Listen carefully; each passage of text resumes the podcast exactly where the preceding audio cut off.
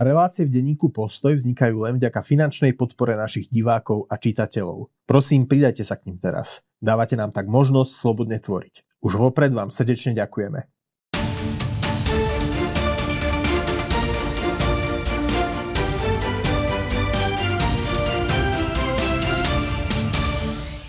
Milí priatelia, dovolte, aby som vás privítal pri ďalšom vydaní nášho diskusného špeciálu s Andrejom Žiarovským. Vítam aj nášho spolupracovníka Andreja. Ahoj. Zdravím ťa, ahoj, dobrý deň. Uh, Andrej, skôr než prejdeme k dnešnej hlavnej téme, ktorou sú lietadlové lode, verím, že mnohí diváci to ocenia, že sa teda Áno, konečne... to je dlho odkladaný rest. Áno, že sa konečne toho, toho teda dočkajú, tak uh, skúsme začať zase nejakým updateom. Na ukrajinsko-ruskom boisku sa toho veľa nezmenilo, stále je to taká pozičná vojna. Tak jedine dve, e, pozornosť sa sústreduje na dve časti boiska, to je z Audívka, kde ako Rusi síce pomaličky, ale predstále ako uhryzávajú akože z toho koridoru, e, ktorý, ktorý, ako, ktorý je okolo tej výspy ukrajinskej, ktorý sa zahryzáva do tých ruských pozícií. Čiže hrozí ukrajinské obklúčenie. Ukrajincu podľa mňa, akože, ak to bude takto pokračovať, tak je skutočne otázka času, kedy Ukrajinci ako jednoducho budú musieť e, tú Audívku, Audívku vypratať, e, lebo im skutočne bude hroziť akutné obklúčenie. Ono je to skutočne to rýchlosťou ako pár, pár, pár metrov za deň, alebo pár pár sto, pár sto metrov ako za, týž, za týždeň, za mesiac, ale ako ten postup je skutočne ako je tam. Na druhej strane Ukrajinci postup, tak, si zase odhrízávajú z ľavého brehu Dnepra. To je druhé boisko, kde zase ako podobne ako, tak ako zhruba takou istou rýchlosťou alebo možno ešte trošku menšou, eh, postupujú, postupujú boja, alebo vedú sa operácie na ľavom brehu Dnepra,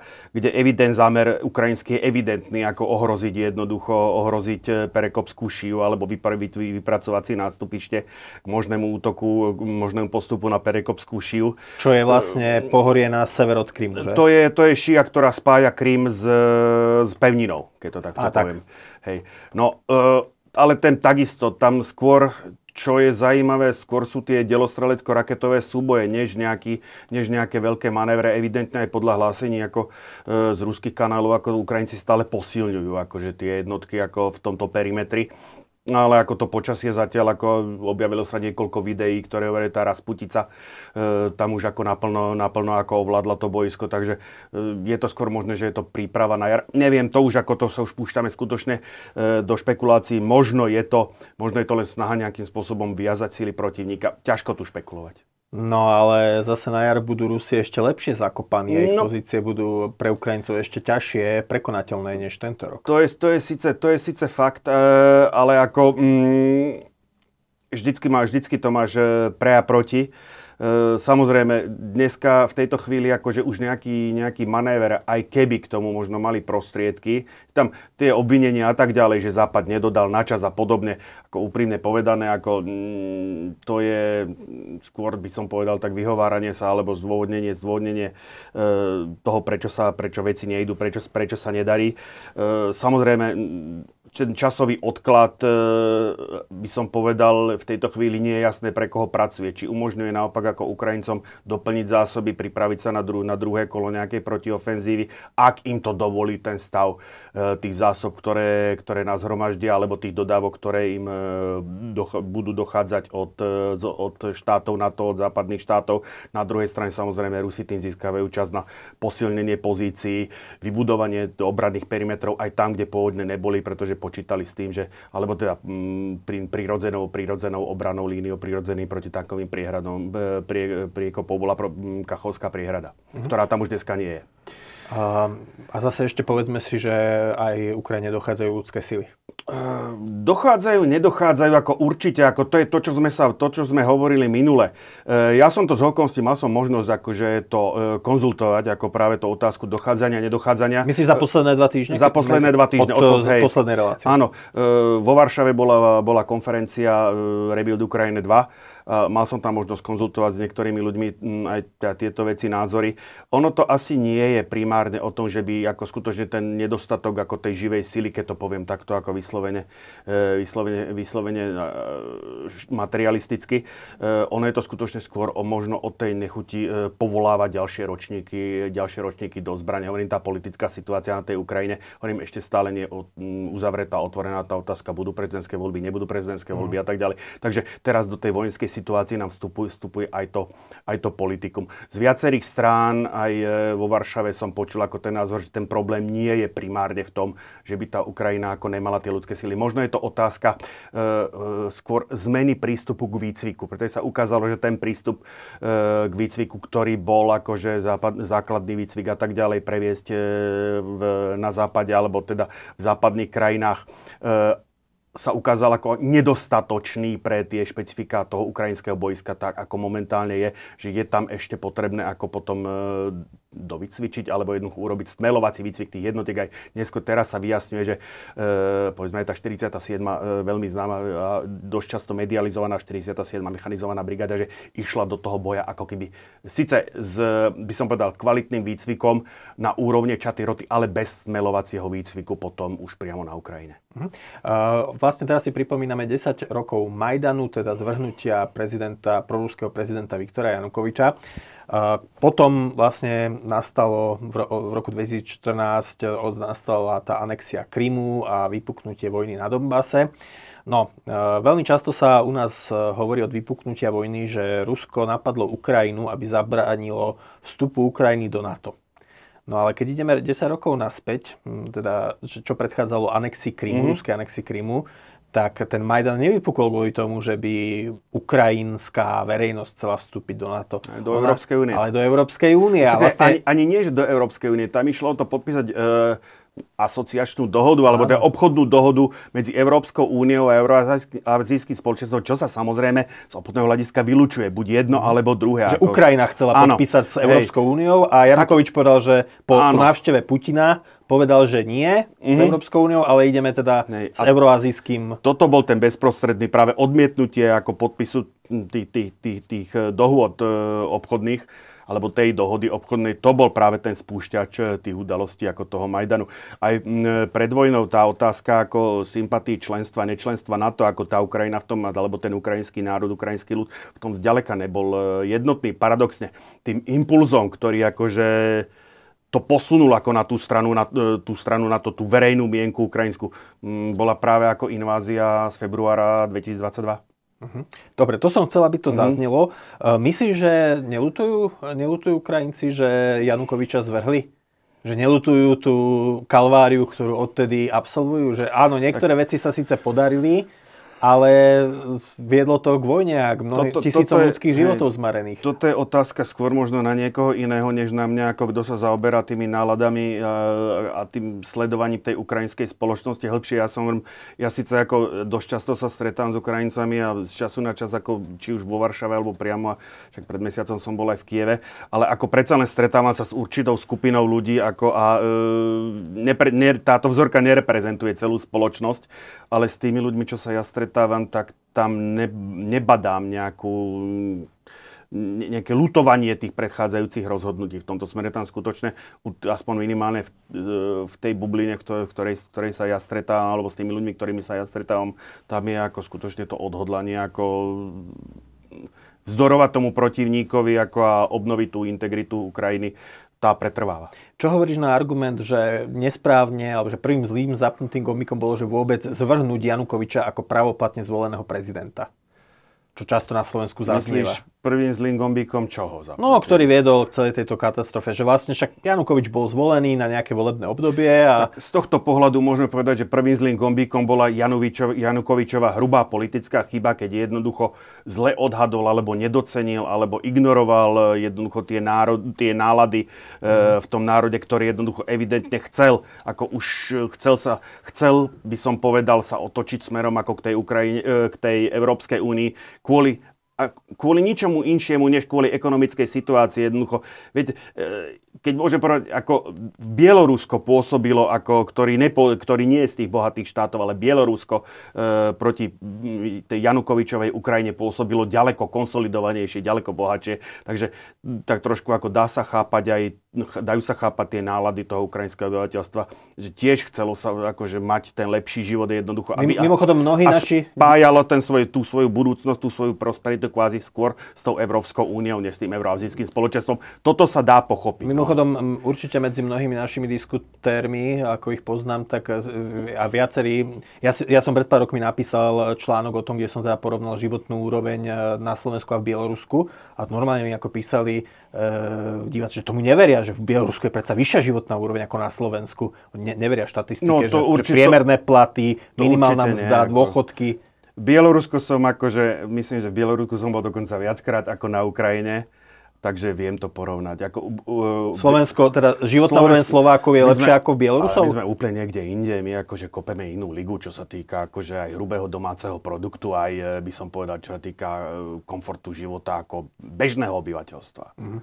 Dobre, ešte tu, bola tu zverejnená reportáž, ktorá mm. teda priniesla nové informácie o zničení plynovodu Nord Stream 2 tak povedz o tom viac a t- tu vlastne sp- sp- no, asi využiješ aj svoju expertízu áno. energetika. Priznám sa, prečítal som si to s veľkým záujmom a e, jedna, jedna vec je ako... E, mal som z toho také trošku zmiešané pocity, pretože je to zaujímavé, čo tam bolo, čo tam no, bolo napísané. Ako jedno skrátka jasne, že e, Nord Stream e, poškodili alebo vyho, vyhodili do vzduchu e, ukrajinské tajné sily, ale bez, e, be, bez sankcionovania ako politickej moci, bez, bez súhlasu prezidenta. Ukrajinské tajné služby. Ukrajinské tajné služby, e, bez, e, ale bez súhlasu vrchného velenia, bez súhlasu mm-hmm. prezidenta.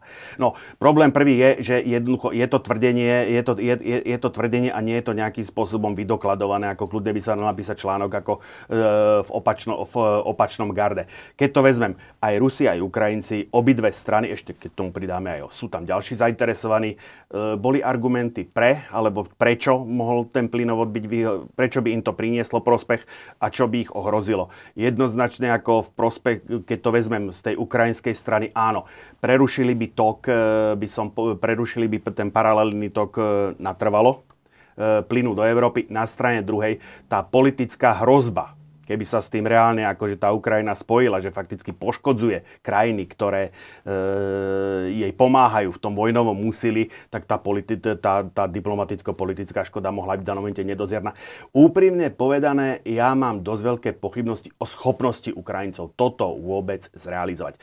Ak by sa skutočne ukázalo a potvrdilo, že skutočne boli nejaké ukrajinské, boli, boli nejaké ukrajinské špeciálne jednotky alebo ukrajinskí žabí muži, tak ako to by bolo, to by sa ukázalo, že tie ukrajinské tajné služby majú podstatne, by som povedal, lepšie a komplexnejšie schopnosti, než e, sa očakávalo. Nie Tam je to sú... tak, že im pomohli niekto iný, napríklad Poliaci alebo Američania? No to už, je, to už je predmet, to už sú tí ďalší zúčastnení, ktorí by z toho mohli mať nejakým spôsobom prospech. Ako hovorím, ten prospech ako... Uh, no prospech bo, z toho má aj Slovensko, zase to si povedal. Áno, samozrejme, logicky, keď nie je Nord Stream, tak tým pádom akože hlavnou, hlavným potrubím, a ešte k tomu nie je ani Jamal v tejto chvíli, takže hlavným potrubím ako zostáva ako potrubie, ktoré ide cez nás e, z Ukrajiny. Uh-huh. Takže tým to pádom... E-streamové Áno, e-streamové. Takže tým pádom ako fakticky pre Slovensko akože je to čiste ako pragmaticky vzaté, ako je to, je, prinieslo prínos, alebo má pozitívnu hodnotu v tom, v tom uh, súčte, súčte plusov a mínusov. Hovorím, keď to vezmem, Ukraj, Ukrajinci, Rusi, ukrajinské výhody, nevýhody sme už hovorili, tie ruské. Ja som v momente vyslel, že chcú, uh, že pre prospech Rusov hovorí to, to bolo krátko po tom veľkom píku cenovom. Takže mňa v prvom momente okamžite napadlo a chcú akože zase nabustovať tú cenu, pretože pre tých Rusov to bolo mimoriadne výhodné akože vytlačiť, vytlačiť túto cenu hore. A cez ten Nord Stream, či už z technických alebo z e, fiktívnych dôvodov, jednoducho plyn v danom momente neprúdil. On bol uh-huh. natlakovaný, e, obidva boli natlakované, ale plyn e, cez ne neprúdil. Takže druhá varianta je, ktorá sa inak objavila aj v našej tlači, jednoducho, že fakticky týmto ako keby zásahom z hora, keď to poviem poškodením tohoto potrubia, od nich nezávisiacich síl, keď to tak trošku prevediem do právnického jazyka, sa fakticky Rusko vyviazalo prípadne splatenia nejakých e, sankcií pokút za nedodanie plynu. Uh-huh. už k už podpísaným dohodám, ktoré v danom momente boli. Na druhej strane je tu logický protiargument, pane Bože, najmä si vyhodili do povetria vlastné potrubie a zbavili sa e, výrazne akože možnosti, ako by som povedal niekedy v blízkej budúcnosti, obnoviť akože túto cestu a zase je to bypass Ukrajiny. Oni sa tohoto Ukrajiny, uh-huh. keby, keby ak v tom boli Rusi zapojení, tak sa zbavili, tohoto, e, tak sa zbavili tejto možnosti. Zase v prospech na druhej strane je, že pohybovali sa tam evidentne, je, sú zmonitorovaní pohyb ruských lodí, Dokonca myslím, že, e, že e, mini ponorka sa tam pohybovala v tomto, v tej, v tomto perimetre, v, v tomto regióne. Takže úprimne nehávam túto záležitosť ako v tejto, v tejto, v tejto chvíli otvorenú. Hovorím, schopnosti, čo sa týka schopností, e, Ukrajinci vzhľadom k geografickej vzdialenosti, vzhľadom k stave ich námorníctva, mali asi najmenšie možnosti že sú zo všetkých zúčastnených. Ak im ale, ale je tam stále ten faktor, sused, ale alebo... stále je tam ten, fakt, ten, ten faktor, že im mohol niekto, niekto akože pomôcť a niekto im poskytnúť, eh, poskytnúť základňu. Ale hovorím, ak by to boli Ukrajinci, tak akože ukázali by, že majú ďaleko vyššie schopnosti e, takýchto operácií, než sa, než sa myslelo. Hovorím, ale ako keby sa to prevalilo, tak tie politické dopady by boli pre Ukrajinu. Aj teraz je, že nikto to nekomentuje, ten článok ako mm-hmm. oficiálny predstaviteľ, lebo to je svoj, nechcem, nechcem nejako zhadzovať úsilie ako tých novinárov, ale nie je to vydokladované, nie je to vydokazované Dobre. v tejto chvíli. Poďme na našu teda dnešnú hlavnú tému, to sú lietadlové lode, tak e, tu vlastne začneme, občas začíname niekde v 16. 17. storočí, ale tu našťastie začneme prvou svetovou vojnou. Prvou svetovou vojnou, teda v 20. storočí, 500 rokmi. Áno, jednou, jednou vetou ako e, faktickým pred, predchodcom e, lietadlových lodí boli tzv. nosiče hydroplánov. Znamená mm-hmm. samozrejme vo chvíli, ako náhle napadlo, myslím, že to bol Glenn Curtis, e, ktorý bol prvým konštruktérom, e, že miesto kolies umiestnil e, na podvozok ako plaváky a tým pádom e, z lietadla, z lietadla urobil hydroplán tak v tej chvíli akože bola aj otázka, ako jednoducho poskytnúť tomu lietadlu nejaké to zázemie. Vo chvíli, ako sa začalo hovoriť o vojenskom využití lietadiel, tak tá potreba tej platformy, ktorá poskytne tomu lietadlu tú logistiku, už nehovorím, odkiaľ vzlietne a pristane, pretože to v danom momente, ako tie katapulty prišli na scénu až troši, trošičku neskôr. Ono ešte popri tých hydroplánoch, to znamená lietadlo, ktoré má plaváky, miesto podvozku, sú ešte tzv. lietajúce člny. To vidíme rozdiel, keď vezmeme prvú svetovú vojnu v prístupe k Nemecku, ktoré preferovalo hydroplány a povedzme Rakúsku, Uhorsku, ktoré vyslovene preferovalo lietajúce člny. To znamená e, lietadlo, ktoré už má tvar trupu prispôsobený aj pohybu, pohybu e, na, na vode, teda vzlietanie a pristávanie ako z vodnej hladiny. A teda, keďže lietadla, prvý let e, bol 1903, bratia Rajtovci, ano Čiže tie hydroplány, respektíve plav- lietajúce člny, tie prišli... Pr- cez prvú svetovú vojnu akože už e, boli ako, e, by som povedal, masovo nasadené. E, bitka v Otranskom príleve 1917 dá sa povedať jedna z prvých námorných bitiek, by som povedal kombinovaných bitiek, kde sa zúčastnili okrem hladinových lodí aj ponorky a práve významnú rolu v tejto, v tejto bitke zohrali rakúsko-horské lietajúce člny, ktoré ale štartovali, štartovali z,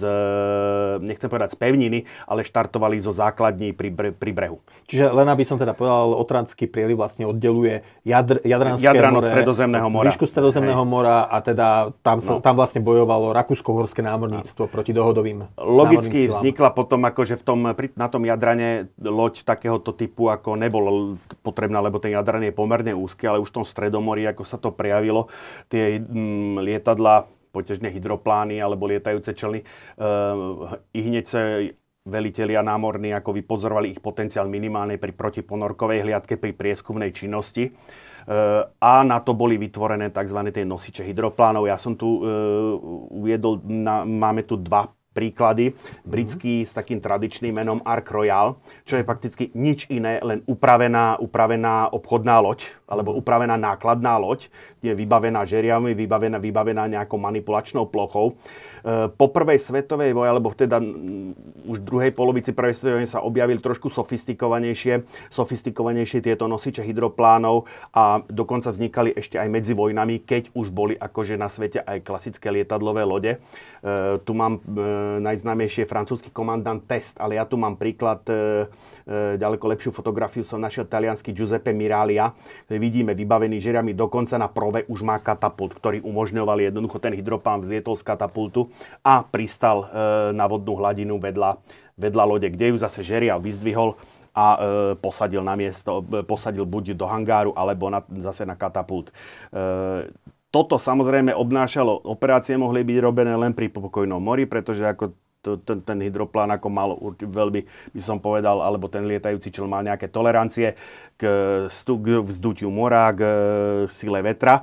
No a samozrejme tá loď, keď mala vyzdvihnúť hydroplán, tak musela zastať. Takže ako výrazne to obmedzovalo tie, by som povedal, operatívne schopnosti tých flotil. A teraz tu sa ťa ešte spýtam, lebo uh, ja teda viem, že ešte po prvej svetovej vojne bol problém, myslím, že kráľovské námorníctvo uskutočnilo pokus uh, potopiť uh, v podstate stacionárnu loď a bolo to veľmi ťažké. Nebolo to že, kráľovské ty... námorníctvo, bolo to US Navy pri Bolo to US Navy. Dobre, ale teda chcem sa že aké operácie mohli robiť teda tieto hydroplány vôbec? Že asi to nebolo, že nejak bombardovať veľmi cudzi... no, cudzie lode? Zase vrátim sa k tej bitke o Transkom prielive 15. Eh, mája 1917 tie hydroplány sa do toho zapojili jednak tou klasickou prieskumnou činnosťou, kde ako podávali mm. správy, ako e, treba povedať e, e, kapitán radovej lode Horty, ktorý velil e, uskupeniu rakúskovských križníkov, tak e, dostával správy ako dalo by na dnešné, aj na dnešné pomery, ako by sme povedali v slušnom čase. E, čo sa týka, čo sa týka e, tej ostatné, ako tie boli vybavené, boli vybavené gulometmi, takže ako e, tie e, v rámci podpory e, toho Rakúsko-Horského zväzu e, palbou narušovali ako palubných zbraní. Samozrejme, ona nebo, ten, tá palba gulometu nebola schopná ako nejakým spôsobom tej lodi vážne ubližiť, ale minimálne ako bola schopná, ako by som povedal, znervozniť e, obslu, e, ľudí na mostíku, posádku lode, ktorá riadila túto a minim a ďalší efekt bol, že bola to ako samozrejme morálna vzpruha pre pre e, rakúsko-horské loďstvo. Oni sa pokúšali dokonca bombardovať e, tak ako Rakúšania, tak aj Taliani. E, za kormou najbližší zásah sa podaril paradoxne Talianom, za kormou krížnika, e, krížnika Sajda. Korma to je zadná, zadná časť, časť lode. Nad kormidlom. Hej, vybuchla, vybuchla jedna, samozrejme on to, myslím, že 50-kilové bomby dokázalo uniesť iba, takže to, to nie je nič silného. Ale zase ako minimálne tí Taliani sa pokúšali zasiahnuť uh, proti, proti tým Hortino lodiam. Tam došlo dokonca k súbojom uh, lietajúcich člnov rakúskych, rakúsko-horských aj talianských. Ale to chcem povedať, bol tam blízky zásah pri korme. No a po, keď po po bitke, keď robili obhľadku loden, tak zistili, že ten výbuch vyrazil ako niekoľko nitov z kormidlovej plutvy napríklad. Mm. Je tam pri tých, e, pri tých Talianoch je zaujímavé to, že tie talianské lietajúce člny Maky boli fakticky kópiou tých člnov Lener. Akože oni sa, im sa podarilo ukoristiť jeden, e, ale jeden, ktorý bol ako kopírovateľný alebo v letu schopnom opraviteľný do letu schopného stavu, tak jednoducho úspešnú konštrukciu, úspešnú konštrukciu napodobnili. Ono samozrejme, e, s tým, tam to podávanie správ, nie každý z tých hydroplan, myslím, len niekoľky boli ako vybavené tou to fonickou vysielačkou, e, dokonca akože ten prenos bol nekvalitný, takže e, ono dosť často ako to bolo, takže až po pristáti jednoducho okamžite ako sa odovzdala správa na veliteľstvo krížnikovej flotily, veliteľom bol kontradmirál Hanza a ten okamžite e, a na jeho pokyn potom, ako samozrejme sa už silnou vysielačkou dávali, správy. Ale viem, že e, komunikovalo sa aj napriamo, e, akurát hovorím, nie, nebolo to vysielačkami, ale viem, že na probu krížnika bola zhodená správa. Napríklad, keď sa blížila flotila, už ktorá mala vyprostiť ako z letiesneného Hortyho, ťažký krížnik, pancierový krížnik St. Georg, tak informáciu o presnej polohe Hortyho mu zhodil práve ako lietajúci čln v kapsle na provu. Takže to bol manéver ako samosed. Takže na toto všetko boli využiteľné tie, využiteľné tie hydroplány, lietaj, lietajúce člny. E, logicky potom, ako, ale vo chvíli, ako nále sa stretol ako tento hydroplán s, povedzme, s pozemnou stíhačkou, tak ako jeho osud bol spečatený. Tie technické parametre e, tých pozemných stíhačiek, samozrejme vybavených kolesovými podvozkami, boli iné tak e, prišlo, e, logická myšlienka bola, že no tak urobiť letisko na lodi. Uh-huh. No a pokus, e, pokus prišli prví Briti. E, lietadlová loď e, Argus, tak pôvodne využila trup e, fakticky osobného parníka. Uh-huh. Ono to aj vyzerá ako, e, ukázalo, ako na prvý pokus, na prvý pokus nie je zle. ale ukázalo sa to, ako malo to problém. Vidíš, pomerne, pomerne vysoký trup, e, euh, Žiadna nadstavba, ako sme zvykli. Žiadna nadstavba, tu vidíme vysúvateľná kormidelňa, takže zlý prehľad jednoducho, čo sa deje, e, čo sa deje, čo sa deje na palube, e, problematický, problematický odvod spalín, vysoký bok, e, problém trošku so stabilitou, lebo tá loď mala pomerne vysoko ťažisko. Takže ako síce... Čiže v búrke asi bol problém. Že? No čak samozrejme, ako, ale ako išlo o to, že jednoducho e, Briti ako po tomto, po tomto prvom pokuse, ktorý sa uskutočnil niekedy 17, 18, nejak tak, lebo on sa to na, na viac etap, e, ten Argus e, išiel do služby, tak e, Briti jednoducho sa vrátili ako keby krok dozadu a vzali si jednoducho vzali uh, lode triedy, bitevné krížniky triedy Glorious. Mm-hmm. Treba povedať, že toto bol taký špeciálny projekt uh, prvého námorného lorda Jackieho Fishera, ktorý mal viacero akože dosť zajímavých, niekedy až, niekedy až extrovertných nápadov extravagantných nápadov. A e, teda tieto bitevné krížniky triedy Glorious boli jedni z nich, to boli ľudia, ktorí mali byť robené na operácie e, na Balte. Mm. Takže preto, ako jednoducho vidíme, majú len 4 kanóny, ráže 38, 38 cm a vo chvíli, ako náhle z tých e, plánov na e, operácie na Balte, na výsadok fakticky, ako to bol tiež Churchill, Churchillov plán urobiť výsadok ako ten nie len, ne, neplánoval len výsadok na e, Gallipoli, ale v hlave mal aj výsadok, že by sa... E, priamo v Nemecku. Áno, hej? priamo v Nemecku, ale samozrejme to už neprekročilo. Prečo nie v Severnom mori? Prečo nie? To bola kratšia vzdialenosť ako trepať sa cez dánske nejaké úžiny až do Baltu. No jednoducho, ako oni chceli nadviazať, ako by som povedal, chce, bolo to m, mm, brané ako širšie v rámci, ako e, do toho malo byť zapojené Rusko a tak ďalej. Uh-huh. Takže ako preto, pre, áno, tak, preto až uh-huh. takto.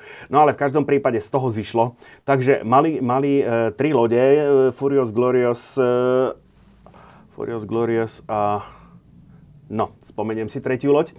A e, čo s tými? Tak jednoducho e, admiralita ich vyčlenila práve na skúšky s, prá, práve s lietadlami. E, prvé, bol, prvé bolo, že sa na delové veže dali takéto plošiny, jednoducho urobili sa prvé pokusy, ale tako, ešte odštartovať to šlo, ale pristať nebolo kde. Tak potom na prvú lode sa jednoducho urobila e, uro, e, na, pri, e, konštruovala sa e, pristávacia alebo štartovacia plošina, e, dráha. Tu vidíme to na obrázku tu. E, zajímavosťou bolo, že loď akože pre kvázi pre vlastnú ochranu, že ešte sa ponehala jedna delová väža, pravda len s jedným kanónom. No, e, priznám sa mne, ako keď som, keď som ešte, čo by tínedžer sa začal zaujímať o dejiny, e, dejiny námorných vojen a lodného staviteľstva, tak mne toto pripadalo, že však to je ideálna loď, má to aj zletovú palubu, má to aj veľký kanón. No len ono, nebolo to tak, preto je samozrejme pristáť na tejto prednej časti lode, obletiac nejakým spôsobom túto nadstavbu, akože to bola, to bola kaskaderčina. Nehľadať na to, že eh, te, ten kanón bol fakticky k nepoužitiu, pretože ako tá tlaková, tá tlaková vlna od výstrelu z tej hlavne jednoducho e, tú palubu pozametala tak, že tie lietadlá akože pokiaľ po, sa tá, ich poškodila, dokonca hrozilo, že ich zmetie, e, zmetie z paluby. Takže ako bolo jasné, že Čiže... kombinácia letovej paluby a ťažkého kanónu jednoducho, že to nejde dohromady. Takže na to konto sa urobil aj vzadu letová, tu sa pristávalo, tu sa štartovalo. Uh-huh. A, e, urob, a na prepravu zozadu dopredu sa urobil taký zvláštny ochos. Uh-huh. No. E, samozrejme, toto bolo riešenie, by som povedal, také dočasné, ktoré ale ako umožnilo... Taký nadjazd, Áno, taký nadjazd, hej, ale umožnilo to vyskúšať systémy pristávania a tak ďalej. Ono z počiatku, tak ako my poznáme ako dneska ten aerofinisher, alebo arresting system po anglicky, e, tie priečné laná, priečné mhm. kosy lode. Kde sa vlastne stíhačka zachytí? Zachytí sa hákom, akože a v podstate ju to zabrzdí tak na začiatku boli tie laná pozdĺžne. A boli pozdĺžne preto, lebo tie, tie dvojplošníky mali veľmi malú pristávaciu, pristávaciu rýchlosť. Akože on voči tej lodi, a ešte k tomu, keď išla proti, proti vetru, tak ten rozdiel e, toho pristávajúceho lietadla s pohybom lode bol skutočne len pár kilometrov za hodinu tam dokonca bol problém, akože hlavný problém bol udržať e, dopredný smer Ako nie a nenehať sa sfúknuť e, z paluby, pretože samozrejme to je lahunké dvojplošníky, boli citlivé na každý poriu vetra, takže, ex, takže dávali sa tam, boli tam tie pozdĺžne lada, experimentovalo sa so sťahovaním hákmi, existujú zábery ako jednoducho takýchto doslova do písmena krkolomných, krkolomných pristátí.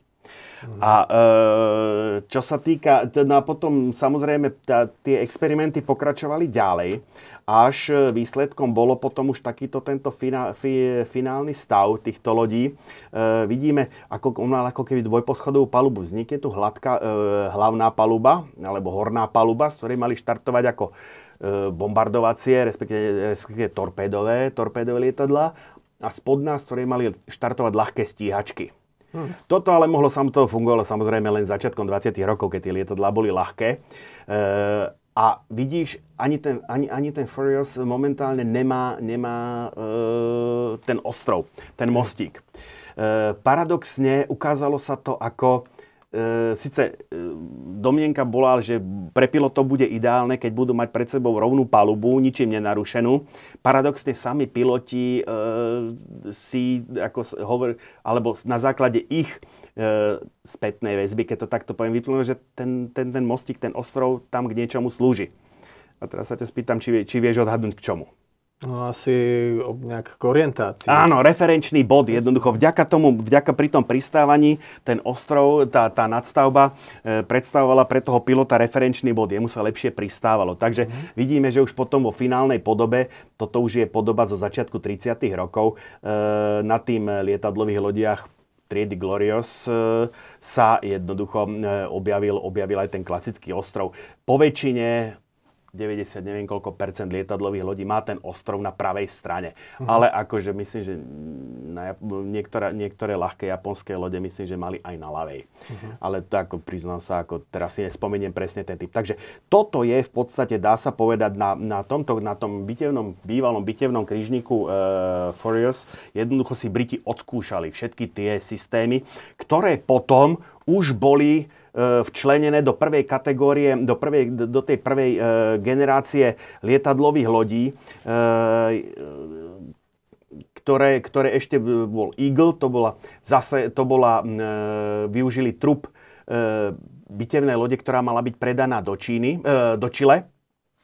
A prvé lietadlové lode projektované od začiatku ako lietadlové lode bola britská Hermes, Uh-huh. Ono, tých Hermesov je niekoľko, aj tých Argorealov, ono to meno sa tradične opakuje. A japonská Hosho. Uh-huh. No, paradoxne, ako e, ten, kto prispal, akože boli Američania, ale k tým sa vra, e, tých si nechám nakoniec, e, ten by som povedal tú vlnu tých, tej prvej generácie eh, lietadlových lodí zachytili Francúzi, uh-huh. ktorí takisto použili, ako by som povedal, trup eh, zrušenej bitevnej lode Normandy a vytvorili veľmi, ako by som povedal, vo svojej dobe veľmi pokročilú konštrukciu Bearn. Uh-huh. Je, ale je zaujímavé, že Francúzi ako keby zastali na pol ceste a už ďalej akože tento vývoj, tento vývoj nešiel. E, tuto je e, e, americká USS Langley, ktorá je ako úplne prvou lietadlovou loďou, ale pro, americkou. prvou americkou lietadlovou loďou, ale keď vezmeme proti, tým, proti tomu Hermesu, tomu Hošo, je to jasné, že to je improvizácia. Oni vzali ako uholný, uholný parník, ktorý jednoducho e, očesali, mu, očesali mu na stavby, urobili na neho na ne lietajúcu palubu a to ešte bol výsledkom obrovského boja, ktorý vybojoval tento človek, tu je v uniforme brigádneho generála, e, generál Billy Mitchell, a ten je architektom tých, e, to bolo operácia Plán B, alebo tak nejak sa to volalo, e, kde jednoducho medzi ním a aj zborom náčelníkom štábov a tak ďalej panovali medzi, lete, medzi proponentami letectva, ktorých sa ako stal zosobnením on a velením námorníctva, respektíve, respektíve ako aj, by som povedal, ministerstvom obrany, panovali ako veľké tenzie ohľadne možnosti využitia letectva, ktorí samozrejme tí nadšení proponenti toho letectva, ako to presadzovali. Na to konto sa v roku 1921, on to nebolo, nebola jednorazová akcia, ono to previalo od apríla až do novembra postupne akože niekoľko niekoľko takýchto demonstrácií bolo, kde jednoducho lietadla, ten Martin NSR 1, to konkrétne tu, e, toto je taká efektná ukážka zhodu fosforovej bomby nad e, starú vyradenú, lieta, starú vyradenú bitevnú loď USS Alabama, mám taký pocit. Ale ten rozhodujúce, ako by som povedal, to, čo to prelomilo, to bol, e, to bol pokus, alebo teda demonstrácia zničenia e, nemeckej trofejnej bitevnej lode Ostfriesland. Uh-huh. Tu vidíme, ako, že oni skúšali priamo bombardovať, bombardávať blízke zásahy, čo narobí škodu. A práve tu ukázali, ako, že, že to lietadlo vie zničiť tú e, bitevnú loď. Samozrejme, je niečo iné, e, niečo iné bombardovať stojacu bitevnú, niečo iné bombardovať je pohybujúcu sa bitevnú a niečo iné bombardovať brániacu sa bitevnú loď. Uh-huh. Ale Michelovi sa podarilo inak po veľkých ťahaniciach, tam boli obvinenia, že že to bolo nafingované, že e, v skutočnosti vnútri v tej lode boli nálože a tak ďalej. Takže ona to dokonca potom ako nejaká senátna komisia musela vyšetrovať. Trvalo to, trvalo to strašne dlho. E, treba povedať, že ako Mitchell bol svojím spôsobom e, geniálny vizionár, ktorý videl ďaleko, ďaleko za roh alebo ďaleko do budúcnosti, ale rozhodne nevládol nejakým diplomatickým, e, by som povedal, diplomatickými schopnosťami. Narobil si fúru nepriateľov, aj tie generálske hviezdy má len prepožičané dočasne, to nebola jeho trvalá hodnosť. A treba povedať, že jeho kariéra nedopadla dobre ako 25. po katastrofe, e, po havárii jednej zo vzducholodí e, amerického námorníctva. Jednoducho brutálne obvinil ako velenie námorníctva z by som povedal, z ohrozovania národnej bezpečnosti, čo bol akože samozrejme ako v tej etike, ale t- t- klasicky ako jednoducho bolo to narušenie subordinácie a Mitchell čelil normálne súdnemu procesu.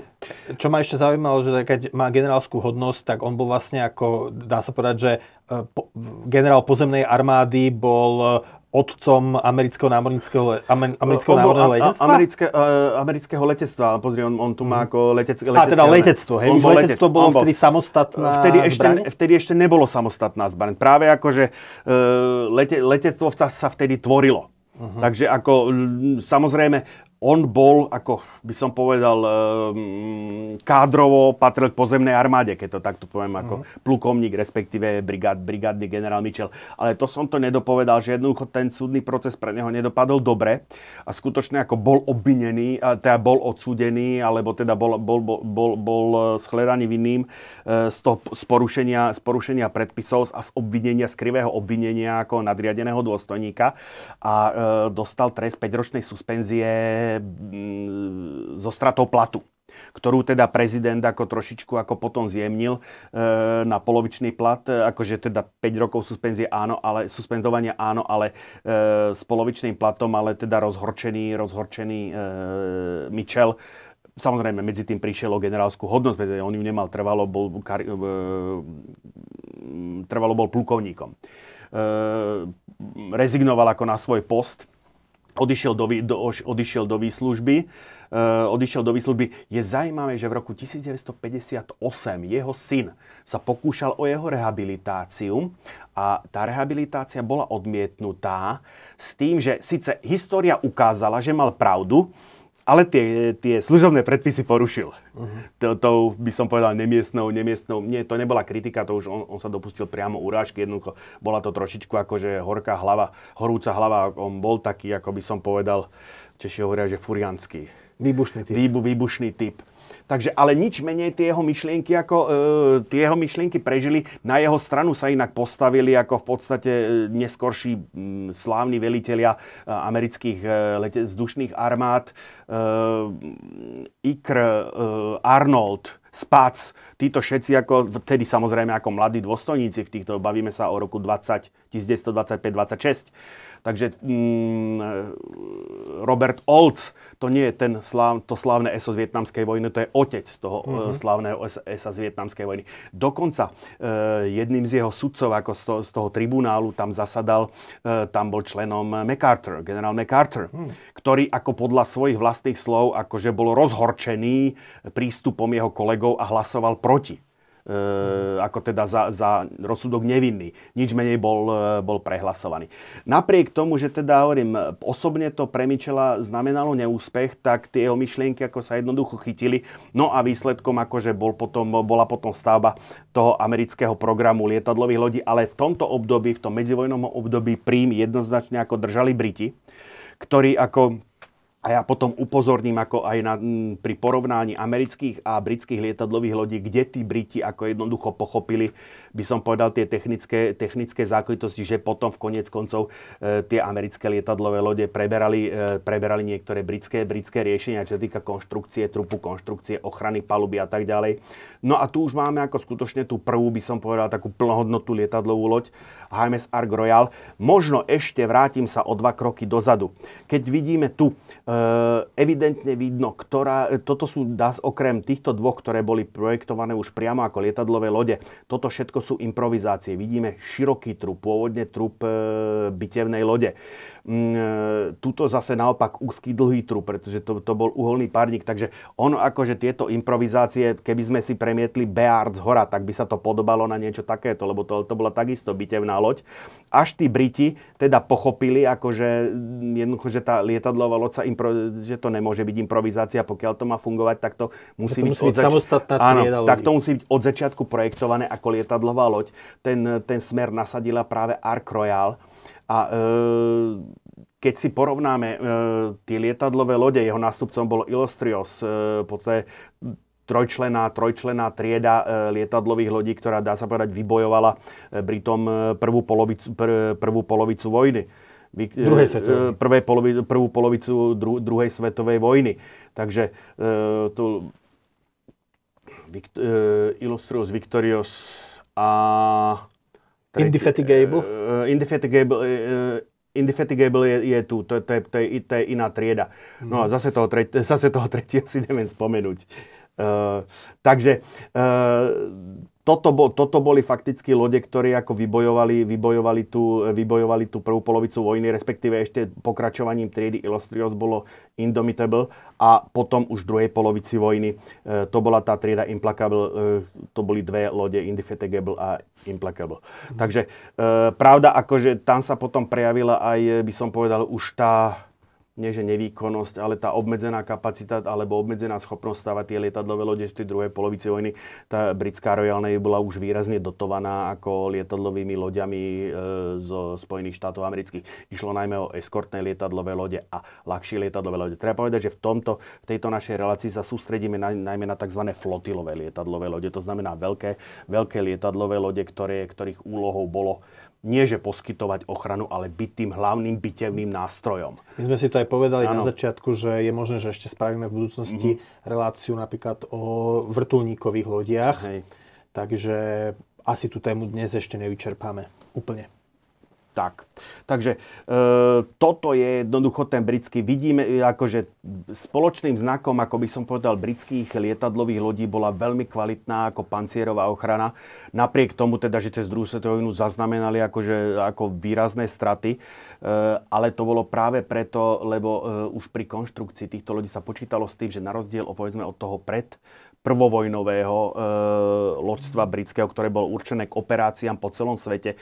Tu už sa predpokladalo jednoducho, že to, cent, že, že to jadro operácií e, bude v európskych vodách, kde sa tieto lode kde na tieto lode mohli útočiť aj lietadla z pozemných základní. E, lietadla z pozemných základní obecne sú, keď zrovnáme lietadlo rovnaký, rovnakého typu, rovnakých rozmerov, tak bude to pozemné výkonnejšie ako, ako to námorné.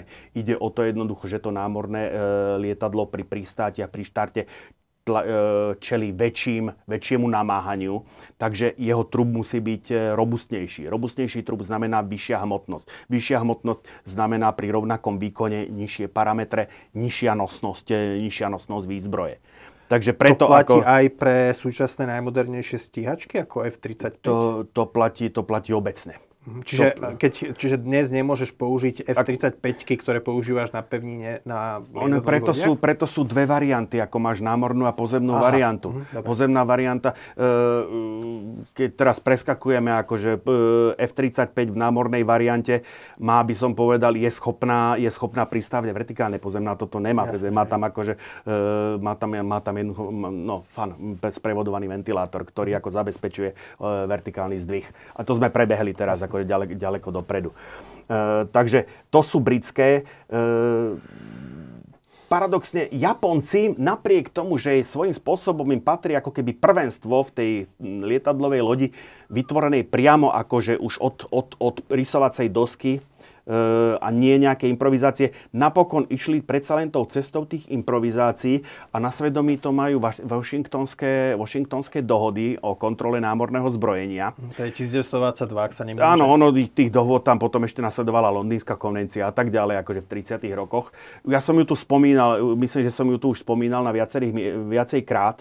A jednoducho výsledkom bolo, že Japoncom zrazu zostali rozostávané krížniky, bitevné krížniky triedy Amagi, ktoré sa do týchto kvót nevchádzali ale mali, e, by som povedal, vytvárali im priestor pre stavbu lietadlových lodí.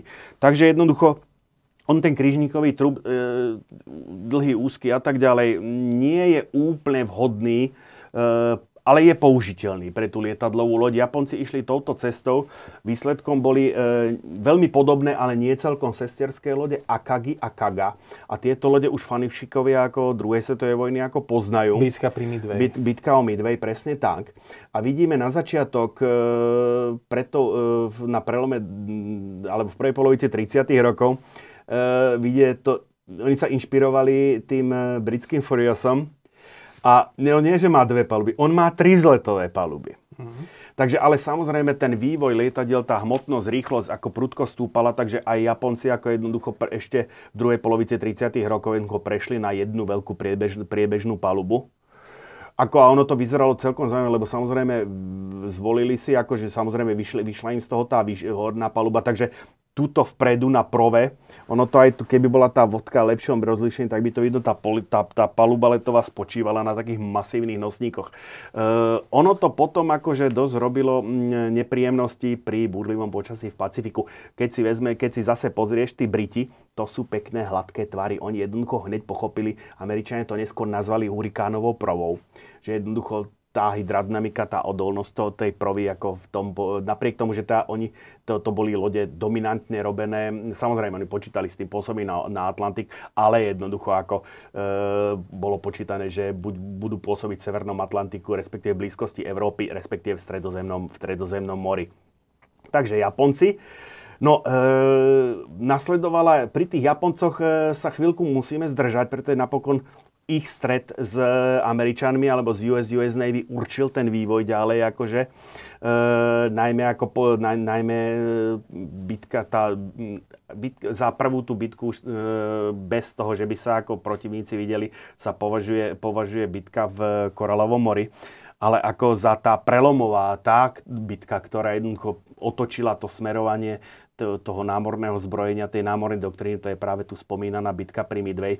Jej ďalšími dvomi účastníkmi boli, bola už pokročilejšia trieda lieta. Zase, e, sú veľmi podobné, nie sú úplne identické, takže, neby, takže občas niekde bývajú udávané ako trieda Hiriu, e, niekedy bývajú udávané zvlášť. Eh, je to lietadlové lode Hiriu a Soriu, ktoré takisto akože sa zúčastnili a, a boli potopené v bitke pri Midway. Ale ešte pred nimi, ako medzi, medzi, Kago, medzi Akagi a e, to, touto triedou Hiriu Soriu bola, bola trieda Ryujo to je vidíme, Japonci sa pomerne dlho držali práve tiež tej, tej priebežnej, tie priebežnej paluby. Takisto ako, a tu vidieť, že Japonci jednoducho strašne, ako nevedeli si dať rady a veľmi experimentovali, že ako vlastne vyviesť, vyviesť e, spaliny z kotlov. E, tak, aby nebránili prevádzke e, na palube, ako jednoducho, aby, aby ten dym neš, nešiel na palubu, tak to vyvádzali všelijaký, všelijakými spôsoby. Čož e, tí Briti to vyriešili ako veľmi jednoducho, jednoducho vyviedli to klasicky komínom, komínom cez, e, cez, cez ostrovnú nadstavbu. Mm. E, za už, e, by som povedal, sofistikovanejší typ sa potom považuje, to už je trieda Shokaku z Yukaku. A tu som ešte dal triedu, e, triedu Hio, toto je konkrétne lietadlová loď Junio, ktorá bola spustená na vodu pár týždňov, pár mesiacov maj, e, ale nie spustená, zavedená do výzbroje, spustená bola skôr e, pred Midwayom. Takže ona ešte tak ako tabulkovo patrí ešte sem na tento slide, ale ako e, do, to, do tej bitky, do tých operácií už veľmi v tom roku 42 v tom pre, do, toho, do, toho, do, tej zlomové, do toho zlomového momentu nezasiahla. No a toto je práve, toto sú zábery práve z tej prelomovej bitky ako o Midway 4. 7 júna 1900, e, alebo, alebo jú, júna alebo júla. E, 1942. E, tu vidíme e, nádhernú ukážku cirkulácie e, lietadlovej lode Soriu, ktorá sa vyhýba. Vidíte, tu je stopa po provovej vlne a za ňou ide kormovákov, skutočne nádherná ukážka. E, vyhýba sa bombardovaniu. Tuto už je záverečný, záverečná scéna, by som povedal, bitky e, horiaca Hiriu vidíme e, jednak ako horí po celej dĺžke zniče, zničená korma. No, Japonci samozrejme sa tú stratu nejakým... Spo- aj ešte takto. No a kto, tu, kto to spôsobil jednoducho? Takže Američania potom po tých veľmi rozpačitých začiatkoch toho, tej, toho, tej Langley e, predsa len akože napokon, do, by som povedal, síce e, Mitchell za to zaplatil, akože by som svoj, svojim, svojou kariérou, ale napokon práve ten japonský program ako popchol eh, Američanov k mm, výstavbe lietadlových lodí a e, produktom boli dvojica lietadlových lodí Lexington a Saratoga. A toto boli v podstate, Lexington, mm, Lexington z hodovokom práve bol potopený v bitke v Koralovom mori, mám taký pocit. Saratoga tá, tá, tá mm, dožila sa konca vojny. Toto bola tá, by som povedal, taká prvá reálne upotrebiteľná e, trieda lietadlových lodí, pretože oni tie lietadlové lode prvej generácie, ktoré som spomínal, oni sa po väčšine tej druhej svetovej vojny dožili.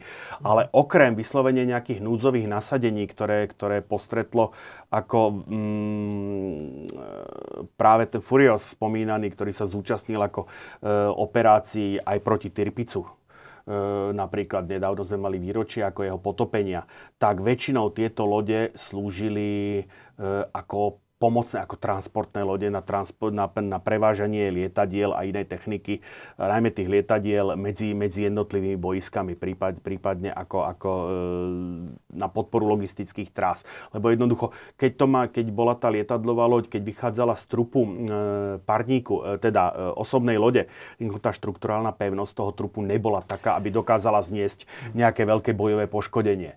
Tu Na... sa, no, tu sa ťa chcem spýtať, ano. ešte prepáč, no. ak si chcel dokončiť skončiť. Je to pravda teda, že podľa teba o vojne v Pacifiku rozhodlo to, že pri útoku na Pearl Harbor sa Japoncom nepodarilo potopiť trojicu lietadlových lodí americkej tichomorskej flotily. Ja myslím, no, že... nie, že im sa nepodarilo. Oni neboli v, príst... oni neboli ne, neboli, tam, neboli no, v Pearl Harbor v danom no. No to, to bol strategický omyl jednoducho. Oni mohli potopiť bitevných lodí, koľko chceli. Okrem toho väčšina z tých bitevných lodí, alebo prakticky všetky z tých bitevných lodí, ktoré potopili, to boli modernizované, to boli super dreadnoty, ktoré pamätali ešte do značnej miery prv, e, koniec prvej svetovej vojny. Takže Arizona. Tam sa aj pár lodí podarilo potom vyzvihnúť. Áno, ono sa dokonca na... potom nejaké lode aj podarilo vyzvihnúť, lebo samozrejme ono to bolo, ten prístav nie je nejaký hlboký, takže pokiaľ sa tá loď neprevrhla, ale sadla akože rovno na dno, tak jednoducho to bolo, tá loď bola zachrániteľná. Mm. Takže skutočne v tomto smere ako problém, možno dôležitejšie pre e, Američanov, možno než tie bitevné lode, boli ešte možno kryžníky, ktoré práve vďaka svojej rýchlosti a tak ďalej tvorili podstatnú časť alebo jadro tých ochranných zväzov okolo, okolo bitevných lodí. Potom v tom ďalšom vývoji tej vojny, e, to, čo ukázala ako najmä tá bitka pri Midway, jednoducho, že tie bitevné lode sa do značnej miery zmenili buď na palebnú podporu vysadzujúcej sa pechoty, e, námornej pechoty na, na ostrovoch alebo na atoloch, alebo na platformy, na mimoriadne pevné platformy e, protilietadlového delestrojeza. Takže tie lode ako jednoducho, e, by som povedal, tá, tá primárna, to, čo brit, anglická terminológia pozná capital ship, e, ako hlavná bojová loď, tak e, tie bitevné lode ustúpili tým, ustúpili tým lietadlovým lodiam jednoznačne po tej bitke pri Midway a e, fakticky by som povedal, e, fungovali ako ich podpora. Tam sa vlastne hovorí, že éru bitevných lodí, koniec éry bitevných lodí a začiatok éry lietadlových lodí vlastne spustili tri bitky druhej svetovej potopenie Bismarcka za pomoci Swordfishov, že? Eh, potopenie Prince of Wales Japoncami, Japoncami pri áno, preho Malajzie, že? Skaza zväzu Z. Áno, a potom napokon a, bitka, a bitka pri Midway. Bitka pri Midway, no. Ako to, to sú tie tri bitky, ktoré ako jednoducho by som ukázali v danom momente tú nadradenosť e, toho, toho letectva, toho letectva nad, e, nad, by som povedal, tými klasickými delovými, delovými bitevnými Čiže myslíš si, že keby potopili Japonci v Pearl Harbor aj tie tri, keby ich tam zastihli, tie tri lietadlové lode a zničili by ich, že by sa vojna v Pacifiku vyvíjala v prospech Japonska, že by to no. Japonci vyhrali? Lebo však Prvo... Američania mali asi aj nejaké lietadlové lode v Atlantiku, by ich proste presunuli. Áno, samo... no, počkaj, to nebolo také jednoduché. Uh, ale takto, v prvom rade platí, čo by, že, že história nepozná áno, keby, áno, ako moje obvykle. Ja si takto, ale keď sa už pustíme do tej špekulácie, zase aby som to neodbil ako takto, ja si myslím, že tá uh, priemyselná sila Spojených štátov, ako oni v danom momente už mali rozostávané, akože rozostávanú uh, ďalšiu triedu. No, sme, sme hovorili o Midway, len sme nehovorili triede Yorktown, ktorá fakticky uh, tú triedu, uh, tú, tú bitku akože vybojovala. Máme ju York, na... Yorktown, Yorktown, Yorktown Enterprise a Hornet. Áno. Takže fakti- konca vojny sa fakticky dožila len, len Enterprise, lebo Yorktown bol zrovna potopený v bitke, v bitke pri Midway a Hornet bol potopený o rok neskôr. Uh, ale zase Hornet sa zúčastnil toho legendárneho náletu podplukovníka Dulitla na, na, Tokio. na Tokio. Takže, ale ako e, späť k tvojej otázke, e, ja si myslím, že akurát by tá vojna trvala dlhšie. Uh-huh. Akože tá sila, tá priemyselná sila tých Spojených štátov bola natoľko, bola natoľko zdrvujúca, že nemyslím si, že by Japonci ako... Je možné, tam skôr iný problém. Japonci minuli sklady paliva. Toto keby Aha. boli zasiahli, tam, keby, keby boli skutočne zhoreli zásoby tie e, paliva, vtedy bez ohľadu na to lietadlové lode, nelietadlové lode, e, Brit, e, Američania by asi museli stiahnuť podstatnú časť pacifickej flotily e, na, na západné pobrežie do San Diego. Mhm. Presne tak to, toto bol možno, že paradoxne tá logistika, ono je to také nie, nie tak viditeľné, ale toto do toho prehovorilo podstatne, podstatne výraznejšie, lebo hovorím, tie straty lietadlových lodí, ako si ty povedal, boli by niečo presunuli z Atlantiku, už niečo bolo v danom momente rozostávané, takže oni, keď rozbehli, však e, nasledovala po triede, po triede Yorktown, nasledovala, nasledovala trieda Essex, tu máme posledné USS Philippine Sea, e, posledné, ich bolo postavených do konca vojny 20. Hej akože to je, Japonci z pobiede a psote udržiavali akože 15-16 lietadlových lodí, oni len tý, týchto Essexov postavili 20. Mhm, čiže tá obrovská priemyselná prevaha Ameriky by jednoducho ja si myslím, že by to, Japoncov ja, zmietla. Ja si myslím, že by to bolo, že by to bolo akože pretlačilo.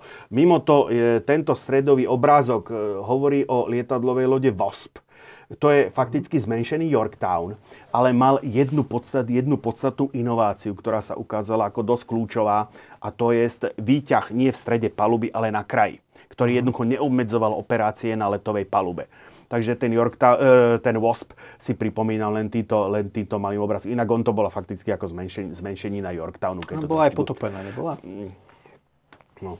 No, Japonci samozrejme na to sa pokúšali reagovať na tú katastrofu pri Midway. Výsledkom bola asi e, lieta, e, lietadlová, ktorá je považovaná za asi najdokonalejšiu a je to fakticky prvá lietadlová loď, ktorej ochrana, pancierová ochrana bola porovnateľná s americkou, lebo e, problém e, tej japonskej improvizácie bol slabá pancierová ochrana. Preto tie lode aj pri tom Midway tak vybuchovali. Jednoducho mm. ako tam, nebol, tam nebola pancierová, horizontálna pancierová ochrana dostatočná, nebo len zosilnené paluby, neboli, nemalo to pancierované paluby, ktorá, ktorá by jednoducho chránila životné ústrojenstva tých lodí. Plus k tomu, tu je treba povedať jednu vec, ten ľudský faktor. E, tá samurajská mentalita, ten kódex Bushido, e, by som povedal, hľadel s dešpektom na hľad, alebo dodnes hľadí s dešpektom na defenzívu, na obranu, na e, likvidáciu to, čo sa v tých lietadlových lodiach premietlo ako likvidácia škod, ako havaríne čaty jednoducho a tak ďalej. Kdežto u tých Američanov to bola akože rovnocer bojová činnosť a e, činnosti, ktoré sm, by som smerovali k záchrane lode, sa cvičili s rovnakou intenzitou. U Japoncov to tak nebolo.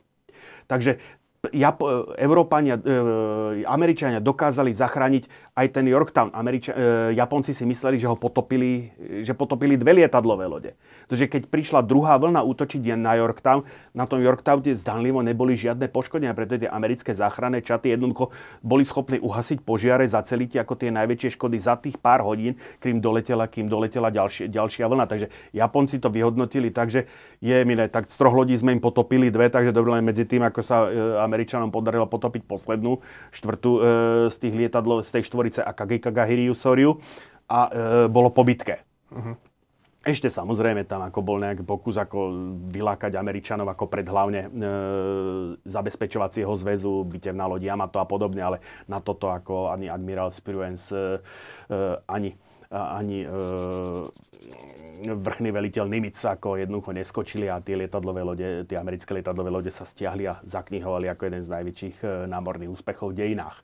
Takže toto, táto tajho, je tu, mám preto jej skicu, lebo ani sa nezachoval, ani sa nepodarilo sa mi nájsť nejakú poriadnu fotku, pretože ona bola skutočne, mala pomerne nešťastný osud, e, plávala dohromady pár mesiacov jednoducho. A zase, prečo som spomenul akože e, tú e, nedostatočnú alebo to podcenenie tých, tej činnosti na tú záchranu, tých záchranných prác, ako to, toho boja. Uh-huh. Ruština má na to pe- taký pekný výraz, že barba za živúče z karabля, ako Slovenčina nemá e, na to taký, taký ekvivalentný výraz, ten boj za, za, za záchranu lode. E, to Tajho potopilo jedno šťastne umiestnené torpédo a ona sa udržala na, na, na vlnách ešte 6 hodín. Vypustené z ponorky? E,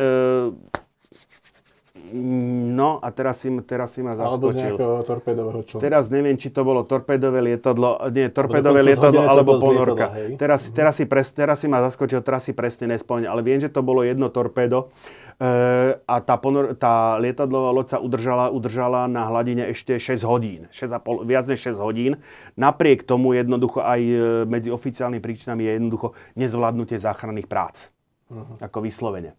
E, došlo, e, došlo, to torpédo poškodilo, e, to torpédo poškodilo palivové nádrže a jednoducho tá konec koncov fatálnou príčinou straty tej lode bol výbuch pár výparov paliva, ktoré sa skoncentrovali vo vnútorných priestoroch lode a tým pádom ako spôsobili jej skazu, keď došlo, keď došlo k ich výbuchu. Ďalším takým, e, ďalšou takou zaujímavou loďou japonskou tohto obdobia je Shinano. Mm-hmm. Yamato Musashi určite poznáš. To sú tie Jasne. najväčšie byte. No, mala byť tretia Shinano, ale samozrejme, hey, akože hey. na konci vojny zistili, ako teda Japonci márno svojho, alebo druhej polovice vojny zistili márno svojho počínania, že tie super bitevné lode, tie veľké to jednoducho nevyriešia, pretože obidve potopili, potopili ano, lietadla. Mimochodom ešte tá štvrtá bitka, ktorá skončila éru e, bitevných lodí a nástup lietadlových lodí, bolo vlastne potopenie Yamata na konci vojny čisto lietadlami. Áno, to už, ako, to, to už bolo len potvrdenie daného stavu. No ostatné aj Musashi takisto, ako bol, to bolo potopené lietadlami. Uh-huh. Takže e, tým pádom Shinano neskončila ako bitevná loď, ale ako lietadlová loď. Poslednou by som povedal japonskou triedou bola trieda Unryu, tam je len taká zaujímavosť, že už sa začal prejavovať ten nedostatok surovín a jednoducho tá urniu, aj keď človek na ňu pozrie, tak vidí, že ona sa skôr podobá na tie Hiriu Soriu, než na tie, na tie sofistikované lode eh, z Yukaku ako už nehovorím akože o Taiho. To, je ako, to už bola taká trošičku akože znúdzecnosť. Dos, niečo z tých lodí sa zachovalo, niečo samozrejme veľa ich bolo zničené, niečo sa zachovalo a paradoxne fungovalo potom ako repatriačné lode pri návrate japonských zajacov naspäť do vlasti asi potom boli zošrotované. No, e, ja som povedal, že budeme sa tu dominantne venovať e, najmä e, flotilovým lietadlovým lodiam, ale predsa len e, malý exkurs aj do, by som povedal, eskortných a e, ľahkých lietadlových lodí. Uh, Briti išli vyslovene cestou konverzie, konverzie uh, nákladných lodí, dokonca tá prvá loď, ako tá, dneska legendárna Odyssey, napriek tomu, že skutočne fungovala tiež len uh, pár pár, pár týždňov alebo pár mesiacov, bola konvertovaná z, nemeckého trofejne, z nemeckej trofejnej lode, čiže Hamburg sa volala a e, ukázala práve tú cestu pri tých ochrane konvojov, lebo nech, po týchto lodiach sa nechcela rýchlosť. Ona jednoducho stačilo, že plávala skutočne tak, ako plával ten konvoj. Takže že tu sa lietadla používali nie na potopenie ľudia, na vyslovene protiponorkový boj. Najmä že? na protiponorkový boj, respektíve na boj s kondormi, s Focke-Wulfmi 200. Mm-hmm. Takže v blízkosti, v blízkosti pobrežia. Takže vyslovene najúčinnejšou protiponorkovou zbraňou sa ukázalo lietadlo. Bolo treba jednoducho zabezpečiť, kým, e, kým, do, kým ten dolet tých lietadiel jednoducho zacelí tú dieru v tom Atlantiku, kde jednoducho, ktoré, ktoré fakticky vyriešil až potom e, príchod e, lietadiel, prí, príchod lietadiel Liberátor uh-huh. kde v podstate definitívne, definitívne ako zmizla tá, by som povedal, tá, tá, tá medzera, alebo táto prázdne miesto v tom dolete, že ani z Aslandu, ani z, Gre, ani z Grónska, ani jednoducho z... Ešte na Azorách áno, základňu. Hej, a, ani z, ja neviem, Newfoundlandu jednoducho nevedeli doletieť do toho stredu Atlantiku, teda toto vyriešili až potom definitívne ako lietadla Liberator tak eh, medzi tým, ako tá, sa, sa tá ochrana konvojov riešila práve týmito eskortnými, eskortnými lietadlovými loďami. To je Audacity, Audacity a e, britský by som povedal typ e, Nairana, ktorý bol ako, e, potom ešte myslím bol, e, d, d, d, ešte tam bol jeden typ. Ale samozrejme tu už sa prejavilo to, čo som hovoril, že ten britský priemysel to nebol celkom schopný stíhať tak e, a zase ten americký priemysel ako do toho, ne, tak tu e, tý, tý bol tý Long Island, tým Bok, toto je trieda, trieda Casablanca. No a či veríš alebo nie, tak týchto lodí triedy Casablanca, toto je konkrétne loď USS Guadalcanal, bolo postavených 50. Hmm. No ja viem, akože už ku koncu ano. vojny sa e, Američania proste chrlili tie lode, že Hej, v takže, takže jednoducho, ono sa ukázalo paradoxne, že tá Casablanca, že to je natoľko, univer, nato, natoľko, natoľko, by som povedal, zdarila konštrukcia, že mnohokrát zastávala úlohu, povedzme, tých liet, lebo na niečo bolo jednoducho, bolo, by som povedal, neekonomické alebo zbytočné posielať, ale moc, moc riskantné posielať veľkú flotilovú lietadlovú loď, ale eskortná lietadlová loď jednoducho nestačilo svojou rýchlosťou a tak ďalej a tak ďalej. Uh-huh. Tak bola vyvinutá, Američania vyvinuli triedu Independence, toto je konkrétne USS Princeton, uh, ľahkých lietadlových lodí. Uh-huh. Bývalý americký prezident George Bush uh, slúžil práve ako... Ten starší. Áno, John, John Bush starší na San Jacinto, myslím, že sa volala tá jeho lietadlová loď. Práve to bola, to bola trieda Independence. Týchto paradoxne bolo postavených len 9, mám taký pocit, práve preto, lebo jednoducho tú ich rolu v mnohom zastali tieto ďaleko lacnejšie e, a jednoduchšie, rýchlejšie postaviteľné eskortné lode triedy, triedy Casablanca. Ono si to vynúti aj to, že jednoducho v tej druhej polovici vojny e, od toho roku 43 vyššie tí e, Američania už mali tvrdú prevahu ako aj vo vzduchu, aj by som povedal v kvantite, o kvalite ani nehovorím. A jednoducho tú, tú podporu tých menších, tých ľahších, alebo tie činnosti tých ľahších lietadlových lodí, tých ochranu tých menších zväzov bola schopná skutočne zabezpečiť e, tá pôvodne eskortná, eskortná Casablanca. Takže to je len malý e- exkurs do ľahších lietadlových lodí. Tuto no, musíme, spomenúť, musíme spomenúť, že nielen Američania, Japonci a Briti sa snažili o, e, o, by som povedal, lietadlové lode. Jeden pokus urobili aj e, Nemci, a to je Graf Zeppelin. Uh-huh. V tejto súvislosti práve ako Nemci a Francúzi sa akože po očku akože stále pozorovali, takže vo chvíli, keď e, Nemci začali stavať e, loď Graf Zeppelin, tak e, Francúzi m, napriek tomu, že pár rokov predtým fakticky požiadavky námorníctva boli zamietnuté, ako, ako nie, nie, Nemci, bože, Francúzi chceli na ešte, ešte k Bearnu ešte jednu lietadlovú loď, tak im to bolo zmetené zo stola, naopak bolo im po, dovolené, alebo teda boli im vyčlenené prostriedky iba na tú známu hydroplánovú loď Commandant Test, čo sa ukázalo ako vyslovene ako e, krok mimo. A e, dôvodom, prečo fakticky nebol postavený, boli, napriek tomu, že to boli tie lietadlové lode triedy Joffre, že boli naprojektované, bolo to, že jednoducho on postupne sa začala spomalovať ako tá stavba tohoto, tohoto Zeppelinu a e, jednoducho to Francúzsko sa necítilo, alebo to, to, to francúzskí politickí predstavitelia nevzali celkom vážne ten nemecký pokus, ako, lebo to bol ten referenčný. Čiže nemecká lietadlová loď zostala nedokončená, teda Neme- Nemci v druhej svetovej nemali lietadlové lode. E, vo vysokom štádiu rozpracovanosti podobný osud mala talianska Aquila. Uh-huh. Tá sa dokonca dožila ako... Mm, tá bola zoštrotovaná až niekedy hlboko 50. 50. rokoch, ale takisto akože do bojovej akcie sa nikdy nedostala. Tam sa hovorilo, že Taliani údajne preto nevyvíja, ne, neinvestovali veľa do vývoja lietadlových lodí kvôli krátkým vzdialenostiam v Stredomorí? Áno, to bolo akože logicky, lebo ono, to, to Taliansko je... Tá, tá čižma, jak vybieha do toho stredozemného, sa to aj niekedy volá, že Taliansko to je nepotopiteľná akože lietadlová loď, ale predsa len tie operácie na tom, e, v tom stredozemnom mori ukázali akože potrebu. Aj keď... Súčasné Taliansko myslím, že má lietadlovú loď. Giuseppe, Giuseppe Garibaldi. Akurát ide o to, že samozrejme je niečo iné privolať si leteckú podporu zo zeme, kde im to môže le- trvať pár desiatok minút, kým k tebe priletia na pomoc a je niečo iné mať po leteckú podporu okamžite pri sebe. Tam by sa do toho stredomoria by sa boli skôr hodili tie ľahšie lietadlové lode. Však v podstate aj britská Ark Royal, veľmi dobre chránená lietadlová loď, bola potopená ako, a ponorkou bola potopená v stredozemnom, stredozemnom mm. mori. Tie, tie, tie britské lietadlové lode práve kvôli tým častým ope, operovaniu v blízkosti pobrežia mali, mali pomerne dosť vysoké Bola straty. Myslím, že pri Alexandri potopená? Tam, Nie. tak nejak, hej. No. Takže uh, Graf Zeppelin, Aquila. No, a sme, a sme na, na konci druhej svetovej vojny, ako kde koniec druhej svetovej vojny bol poznamenaný nástupom prúdových lietadiel, alebo už sa objavili prúdové lietadla.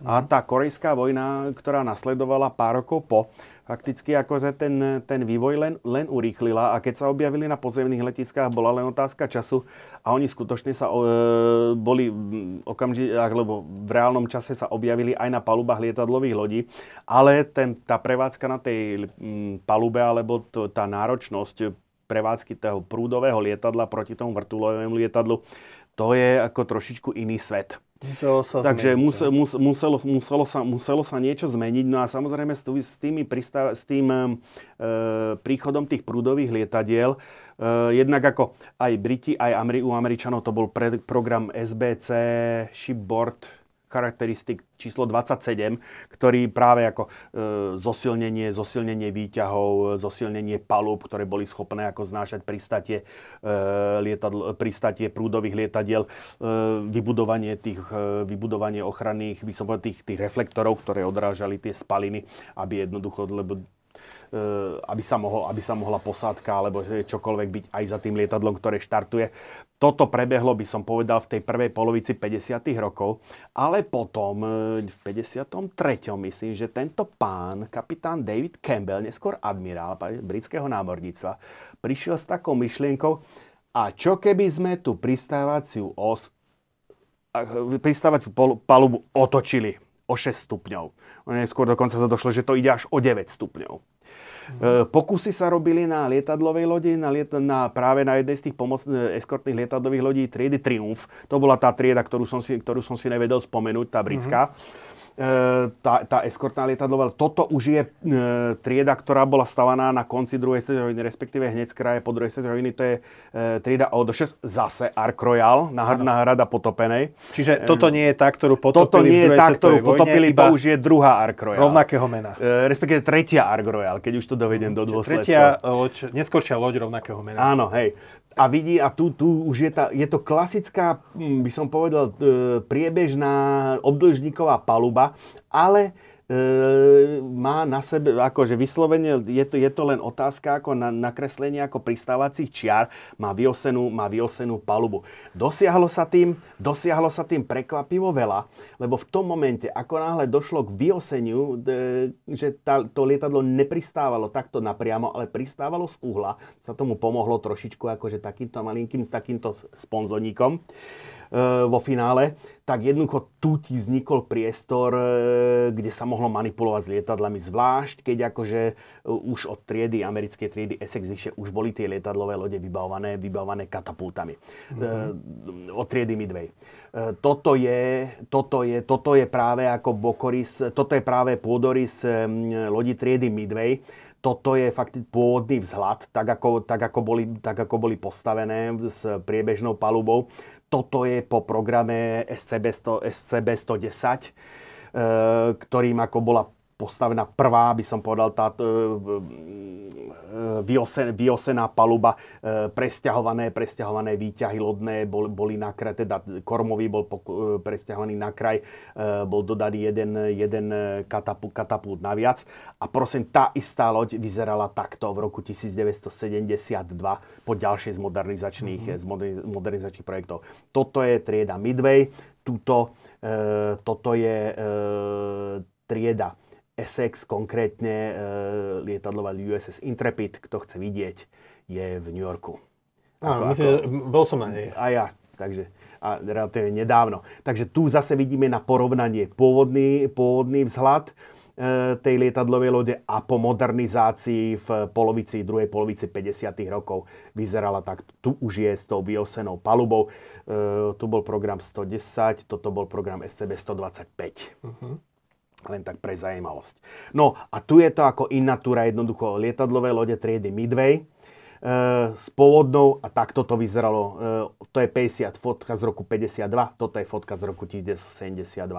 Tu už ako, inak tu už keď sa vrátim ešte one, tak tu vidíme ako turbovrtulové e, Ganety a Hawker e, Seahawk Mm-hmm. Tu už vidíme, vidíme uh, ako, ako, ako ten vývoj ide. Tu vidíme uh, od Corsair, Corsair napravo a Crusader, teda napravo a Crusader naľavo. Alebo teda z pohľadu lode mm. napravo boku naľavo. Ale boku. asi treba povedať, že takto boli nastupe, na, nastajlované tie lietadlá len počas nejakých prehliadok. Že áno, to, to áno, hej, to že? nie je ako, že tam samozrejme boli hangáre, ako, lebo to je jednoducho každé, každé počasie uh, živšie by jednoducho tie lode, tie lode z, tie lietadla z tej paluby tie e, spláchlo jednoducho.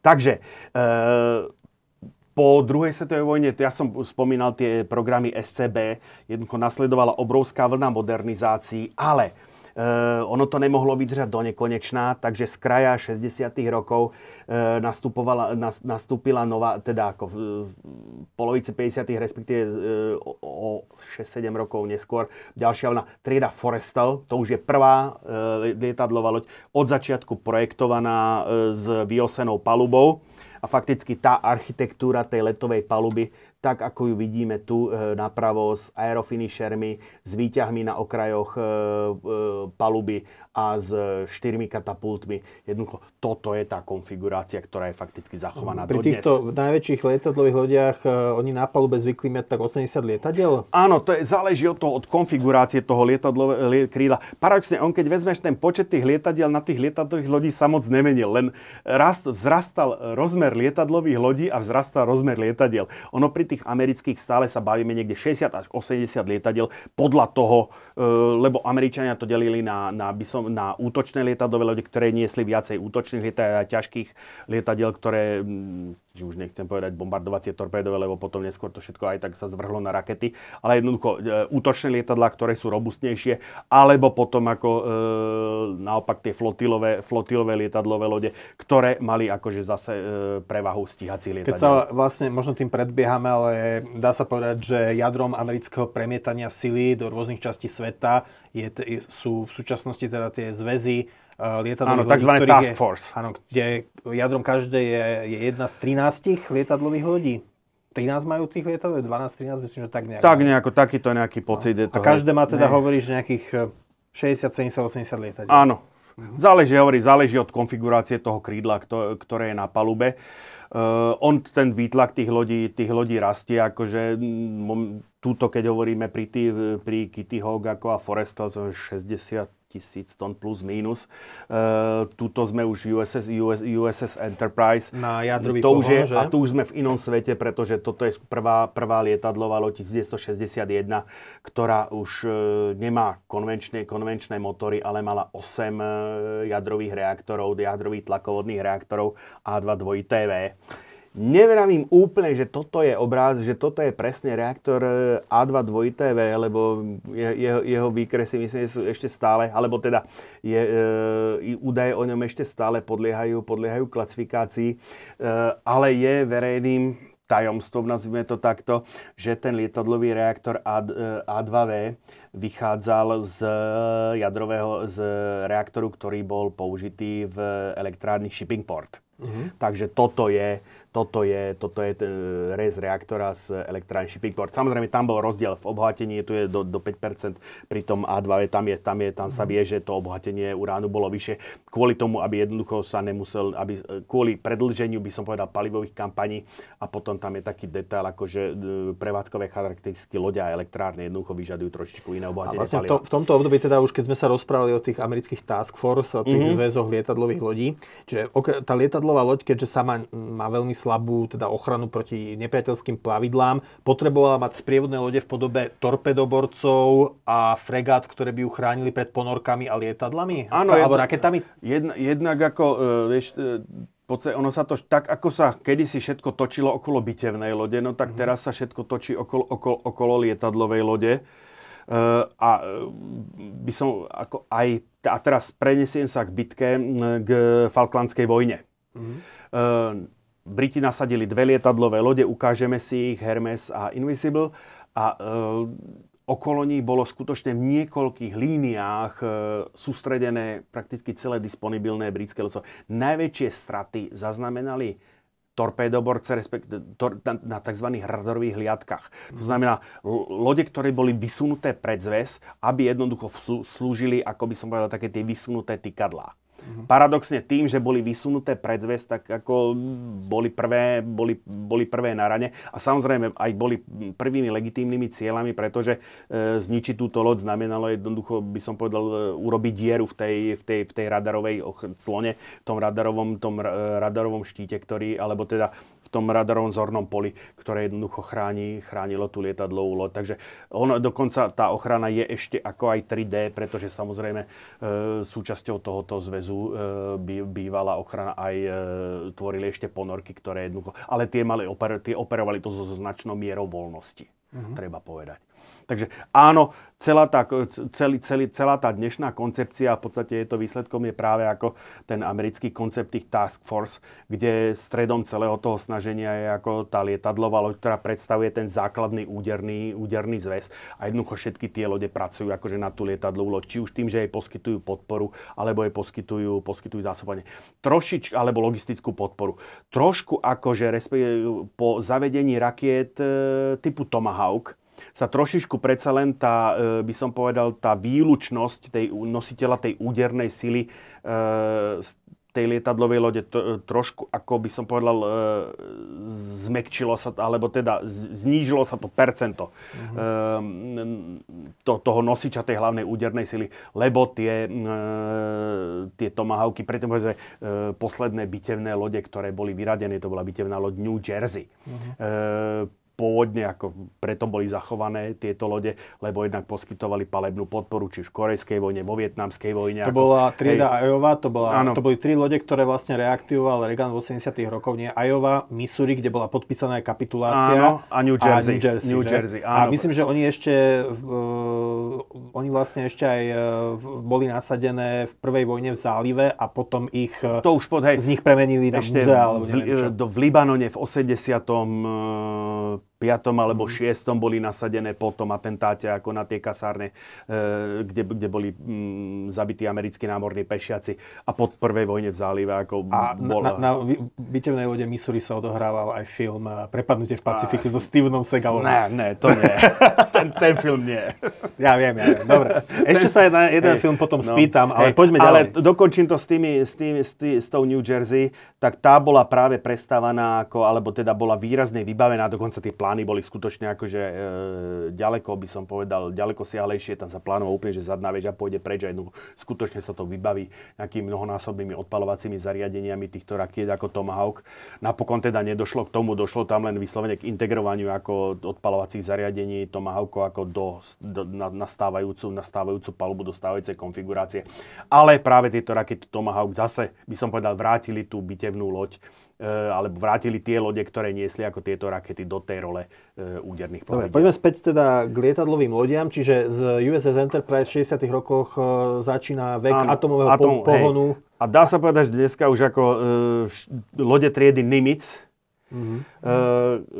vytlačili akože v podstate, tak ako atomové ponorky vytlačili konvenčné ponorky v americkom námornictve, tak atomové lietadlové lode vytlačili konvenčné lietadlové lode. Vľavo je prvá,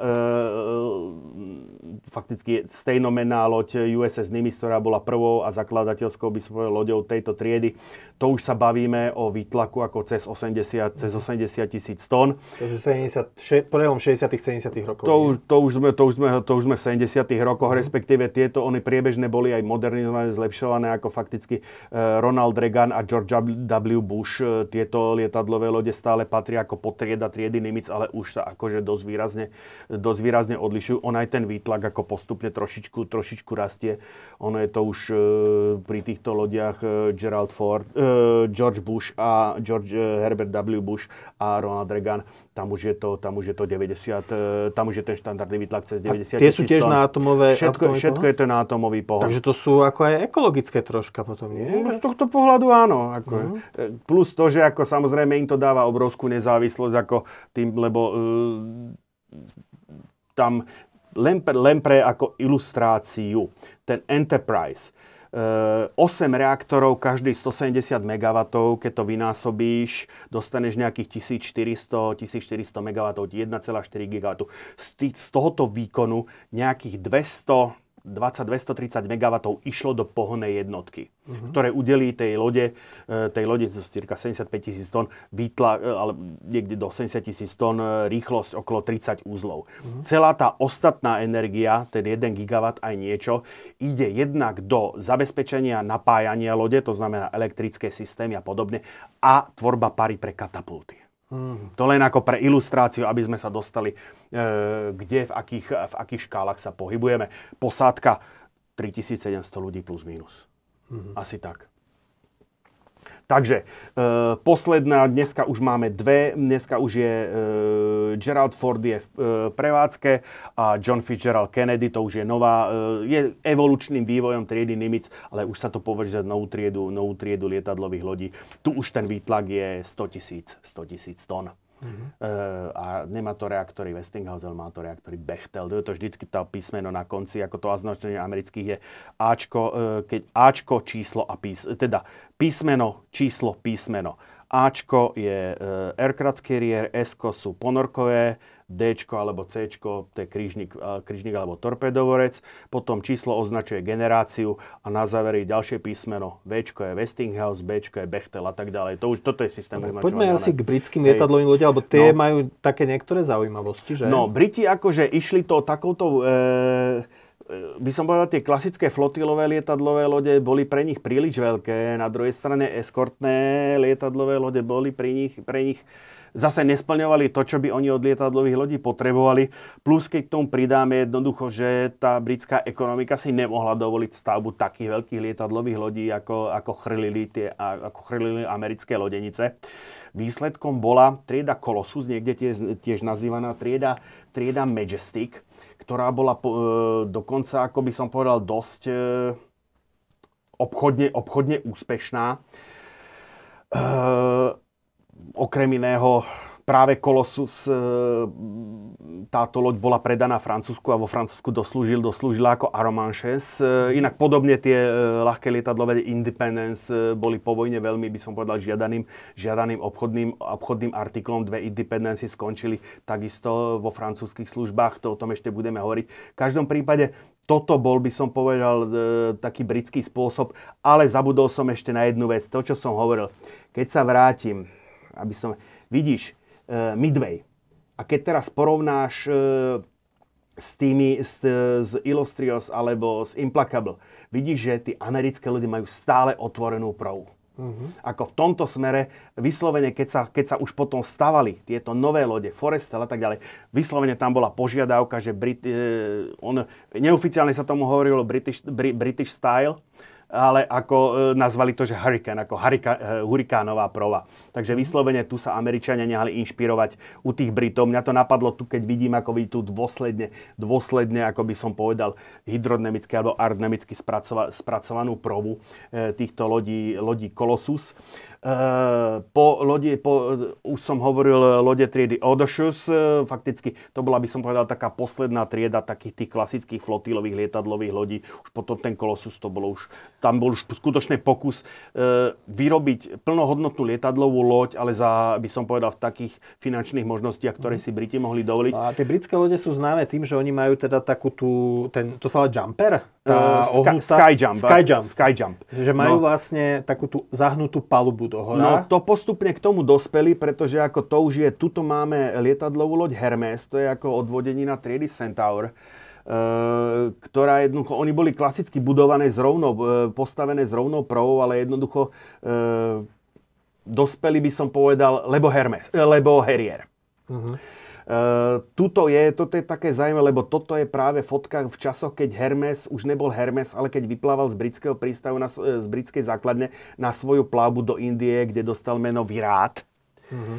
Uh, inak Hermes spolu túto s prítomnou Invisible, hovorím, už som spomínal, že boli to uh, lode, ktoré sa zúčastnili Falklandskej vojny a uh, keď sa človek pozrie na tú, na tú Invisible, ktoré bol, ktorá bola, ona, keď sa zapojila do, do Falklandskej vojny, tak to bola paviť do písmena pár mesiacov po zavedení do výzbroje.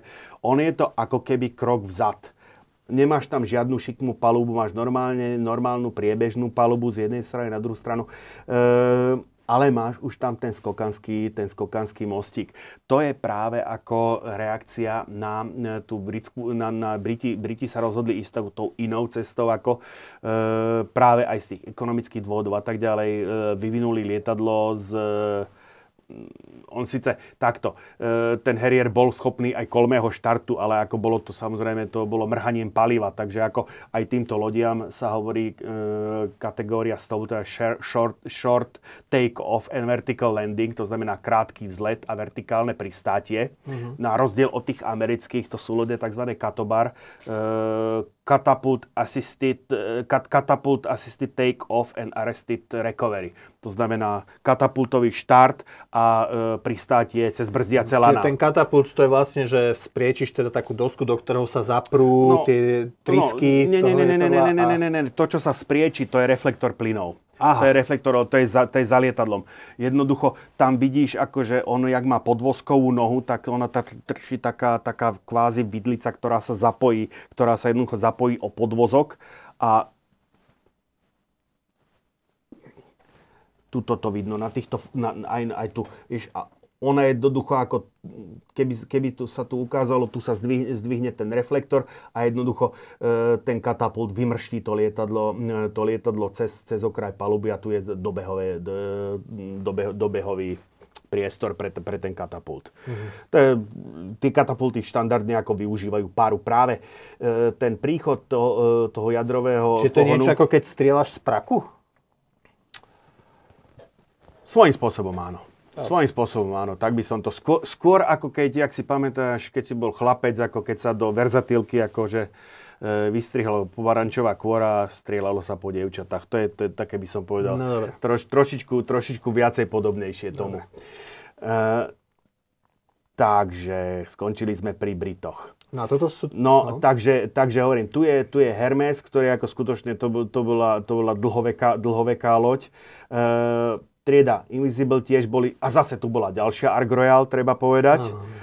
Uh, a tu len pre porovnanie, to je lietadlová loď triedy Nimitz a lietadlová loď triedy Invisible, ten rozdiel, ako v podstate, že ona Všetky je... Briti sú troška chudobným to je, dva, dva, dva, to je 20, 20 tisíc proti 70 tisícom tón, keď to takto zrovna, alebo 22 tisíc. Čiže to je ako keď sa ten, to je ako mhm. keď sa tá myš a ten e, slon prechádzajú po moste a myš si hovorí, že ale dupeme. Ale dupeme, no. Ale tak ako zase Argentinci akože sa presvedčili, že Royal Navy neradno podceňovať. Hej, hej. A uh, oni mali, Argentinci mali uh, lietadlovú loď, ktorá dokonca neviem, či nebola zrovna práve trieda Colossus. Mm-hmm. Uh, neviem, Independence alebo Colossus, jedno, lebo toto boli také najčastejšie ako predávané, alebo lode, ktoré si kupovali z druhej ruky, tieto by som povedal uh, námorné mocnosti druhej kategórie.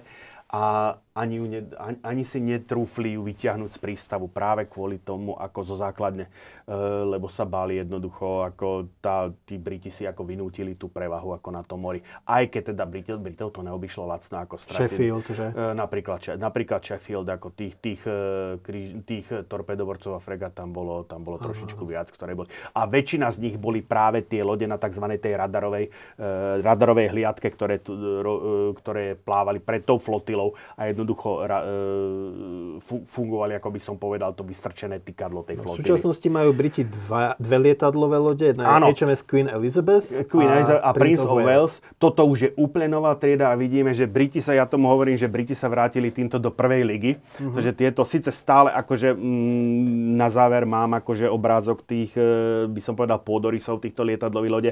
To má stále priebežnú palubu, nie nie e, vyosenú, ale ako ten rozmer tých lodí jednoducho už vracia tu Britov, akože to, toto už je loď, ktorá je podstatne väčšia než to, čo no, si Ono aj trošičku, ono to aj vidno, e, toto bola taká trochu nešťastná doba v stavbe lodí, kde sa experimentovalo s tým, že budú sa stavať lode čiastočne postavené nie podľa, vojenský, podľa vojenských predpisov kladúcich väčšie požiadavky na zodolnený trub a tak ďalej, ale že, že niektoré komponenty a niektoré uzly trupu sa projektovali podľa civilných predpisov.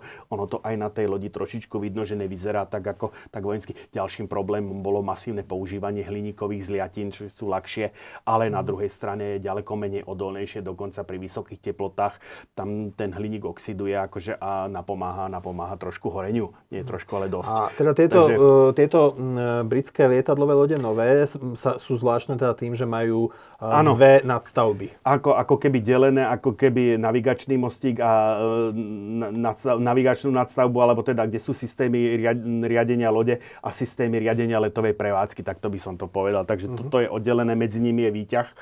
Uh, má to výhodu ako v tom, že jednoducho nie je možné pri tomto, pri takomto konfigurácii nie je možné vyradiť, uh, samozrejme do kríža zase sú záložné centra riadenia, nie je možné vyradiť riadiace centrum tej lode ako ani, ani, ani čo ako šťastným zásahom. Uh-huh. Takže to je, to, je, to je jedna z vecí.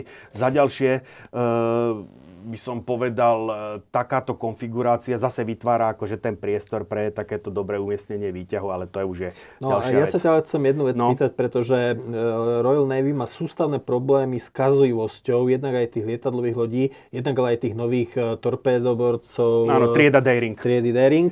Prečo to je? Ako pri amerických zbraniach tomu rozumiem, tam častokrát e, politici požadujú, aby vo, najlepšie vo všetkých 50 štátoch sa veci vyrábali. Lukáš, oni nie sú kazivejšie než zbranie, ktoré boli predtým. Len e, by som povedal, mm, tie informácie o tom sú ventilovanejšie. Dobre. Ako, to je, ako žiadna, zavedenie žiadneho nového typu modelu lodí, zbraňového systému nie je ako úplne hladké. Le dneska jednoducho žijeme v informačnej dobe, tak jednoducho ako kedysi ako v novinách sa vôbec neriešilo, či, ja neviem, postavili triedu byteviných lodí King George V, tiež mali problém ako so stabilizáciou, so stabilizáciou ako panoramatických zameriavačov. Ale to jednoducho nikto neriešil ako v, okay, v tlači. Čiže to Nikoho je to, hej. to je ako, tie lode nie sú o nič poruchovejšie alebo o nič kazivejšie ako lode, ktoré boli zavádzané do výzbery pred nimi. Len jednoducho ten mediálny záujem, tá, tá mediálna doba jednoducho spôsobila, že je to, že je to no, také ventilovanejšie. Toto zase nehovorím, že ako v civilnej výrobe, keď si kúpiš auto, ja viem, že to je rozdiel, mm-hmm. veľká loď a auto, no tak ako neočakávaš, že, že proste budeš ešte vychytávať pol roka na ňom chyby, ako vodič. No ale toto nie je auto. To je ale čo, čo... Civilné lode, o civilných lodiach toto nepočúvaš. Že no ale tie civilné lode sú aj opané jednoduchšie.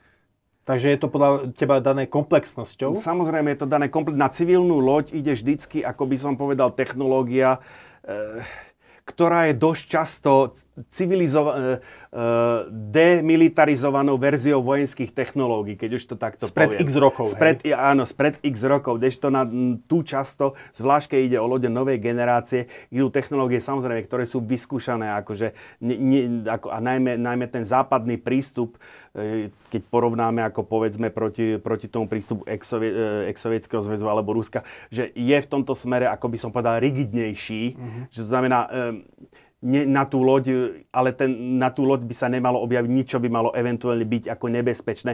Nič menej tá spolahlivosť na začiatku môže byť uh, Estiut, ponorky Estiut, ktoré platia za najvýkonnejšie stíhacie ponorky ako na one. Takisto akože kým sa jednoducho odladili, tie, uh, odladila tá prvá, tá, nová, alebo takisto to bolo prevratná technológia úplne od nového typu predtým, keď porovnáme to s predchádzajúcim, predchádzajúcimi loďami triedy mm, uh, Turbulent E, e, e,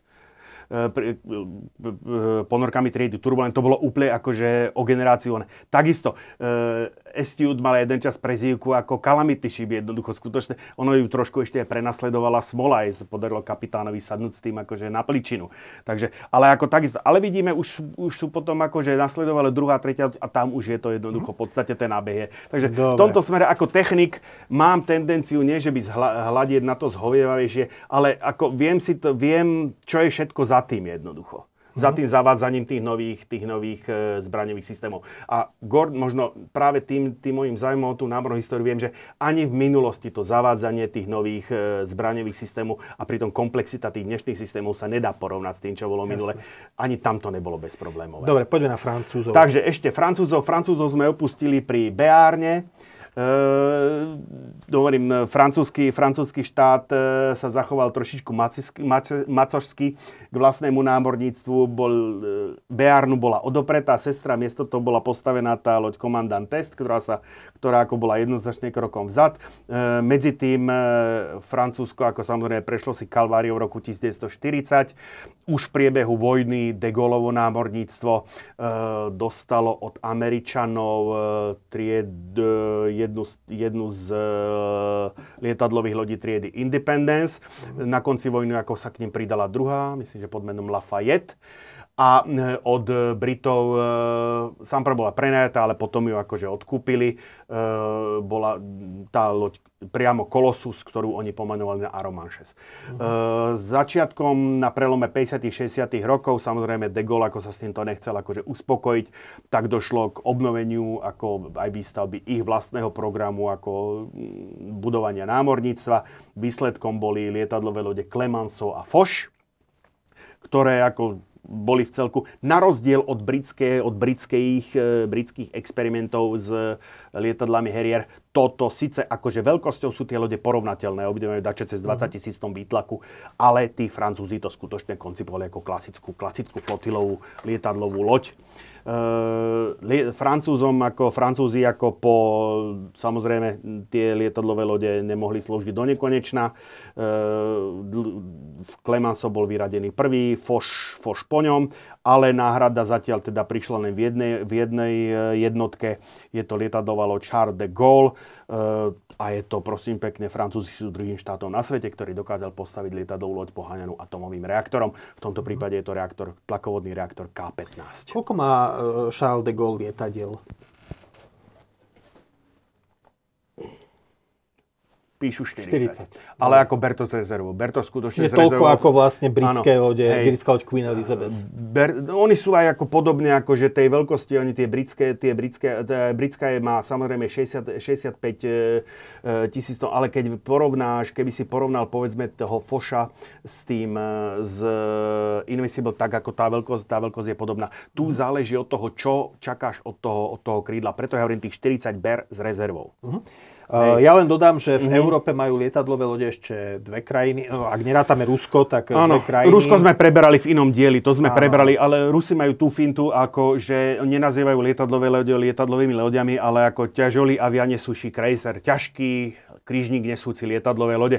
Jednak, ne, nesúci lietadla. Nie, nesúci lietadla. Jednak je to dané, ako že e, Rusi vždy hľadajú v tej terminológii nejaké, nejaké cesty na zmetenie, na zmetenie protivníka a za ďalšie ono je to dané trochu dohodami alebo dosť podstatnou časťou tohoto, tohoto klamania telom je, e, sú dohody z Montreux, lebo tie zakazujú povedzme plavbu lietadlovej lode úžinami Bospora Dardanely. Mm-hmm. Ale krížnik, hoci s lietadlami na palube ich preplávať no. môže. Čiže okrem Ruska majú ešte lietadlové lode Španielsko a Taliansko? Áno, ale to sú, to sú e, Principe de Asturias je dokonca asi najmenšou z týchto lietadlových lodí.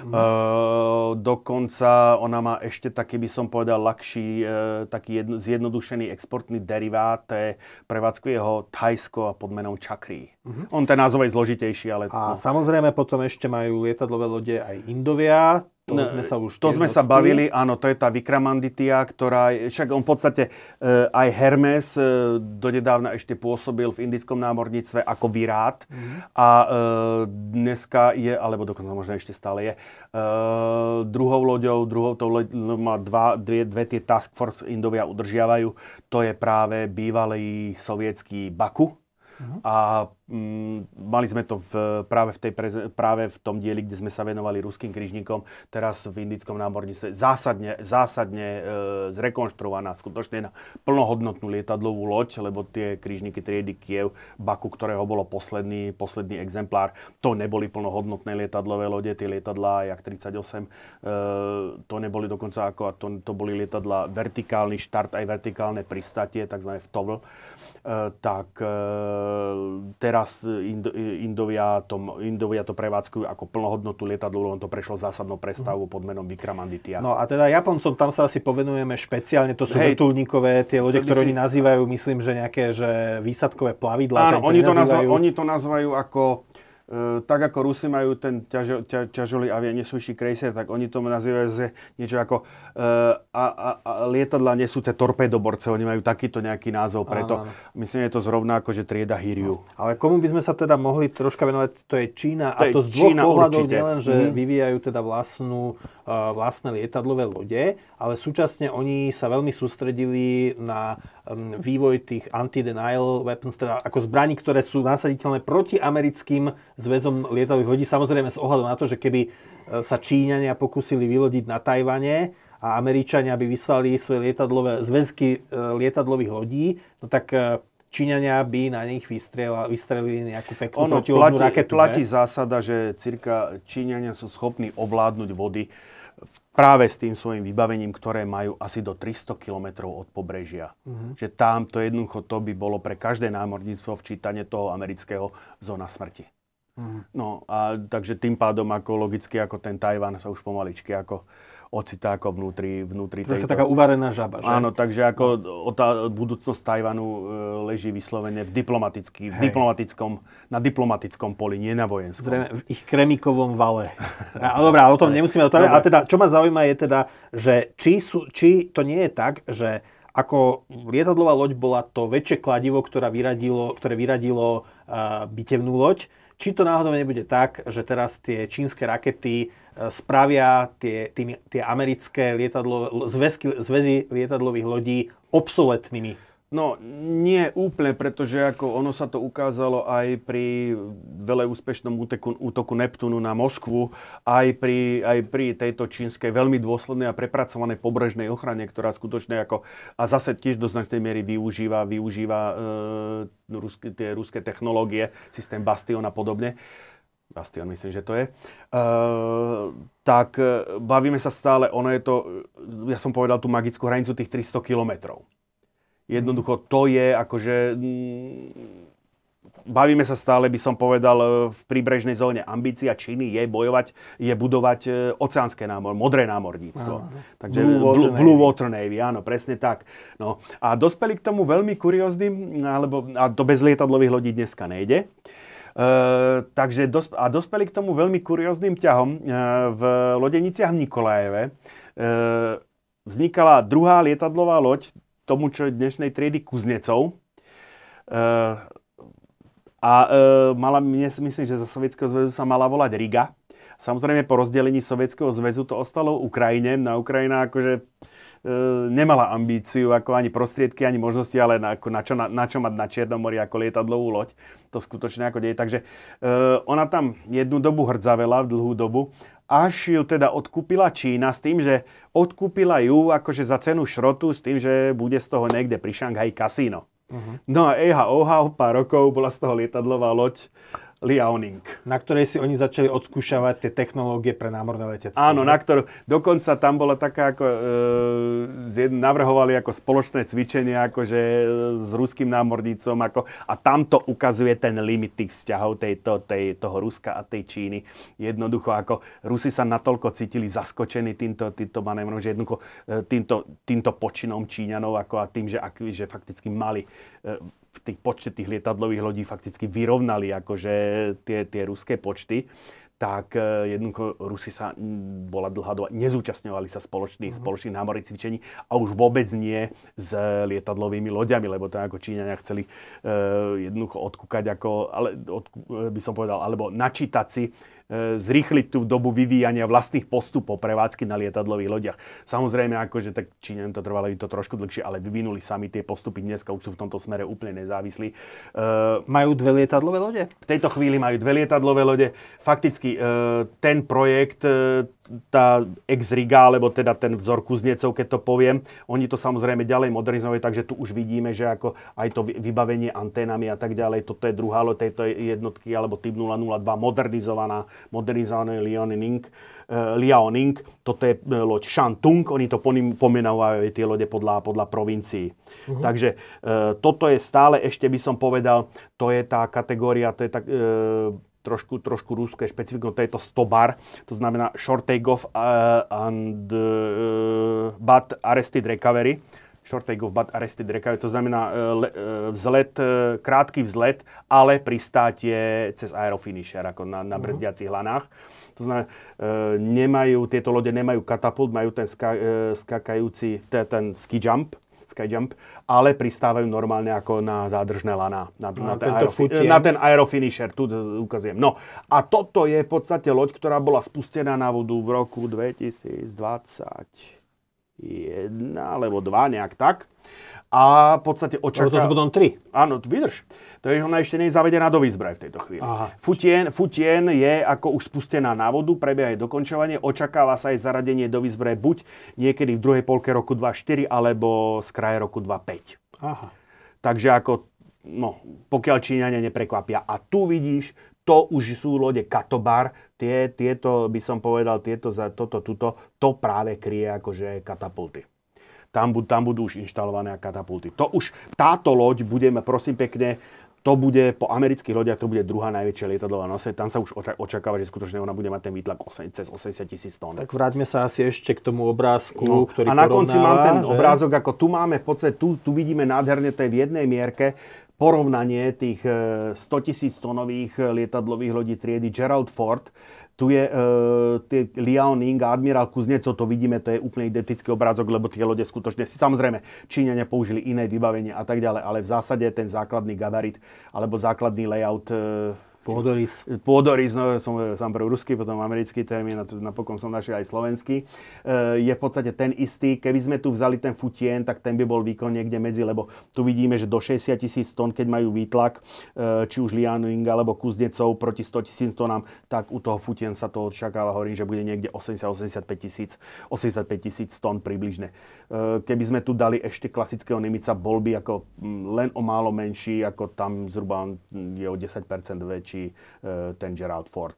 Vidíme porovnanie e, Queen Elizabeth, ktorá ako jediná z celého, celej tejto, pleja, te, tejto flotily lietadlových lodí má rovnú palubu, nepriebežnú, to počíta, to vychádza z toho, že primárnym e, bojovým prostriedkom má byť práve F-35 uh-huh. s krátkým vzletom a kolmým pristátím. Uh-huh. No, ale on využ, treba povedať, to používa úplne inú technológiu, než bol Harrier. Hej. Tam tu je, ako, tu je od hlavného motoru poháňaný zdvihový ventilátor. A tam sa im tiež stalo, že vo východnom Stredomori takto stratili stíhačku, nie? Uh, vieš, pri tom množstve, akože veci sa kazia, to je, Jasné, to je není otázka, či sa ti niečo pokazí, ale to je len, kedy sa, to, kedy sa pokazí a či sa pri tom niečo stane. No. Ako to je, to je, to je jednoducho, ono... Uh, Ale teda nie je to len tak, že ruské lode horia, ako to stále je, no, stále počujeme počkej, A sme pri tom s akou pravdepodobnosťou. Ja ako momentá práve ako e, robím prácu, kde vyhodnocujem ako bezpečnosť e, ponorkových reaktorov, nazvem to takto. Uh-huh. A e, no, povie, poviem, poviem to takto, že väčšina radiačných udalostí sa sústreduje práve ako do, na tú ruskú flotilu. Takže ako tá, tá bezpečnosť, alebo teda ten bezpečnostný koeficient, keď vyhodnocujem pravdepodobnou udalosťou, pravdepodobnosťou udalosti 10 na minus niečo, tak je o 3 rády horšia u Rusov ako u Američanov. Fúha, nie je to no. tak len, že a si istý, že máš všetky komplexné uh, správy o tých chybách, lebo nie som si utajené. Ist, nie som si istý, pretože čerpám samozrejme z verejne dostupných, z verejne dostupných zdrojov. No. Takže, ale jadrové udalosti majú tú nevýhodu, že keď sa stanú, tak sú veľmi ľahko odhaliteľné. Mm. Ako jadrovú udalosť neutajíš. Kvôli tomu, že tam je radiácia. Kvôli tomu, tá radiácia ťa jednoducho prezradí. Mm-hmm. Ten monitoring po svete je v podstate veľmi ako... Takže ono áno, ako, e, ale zase treba kucti povedať, väčšina z týchto ruských udalostí patrí na, gener- na reaktory prvej generácie VMA. To, ale to by sme už išli akože do inej témy. E, z, od 80.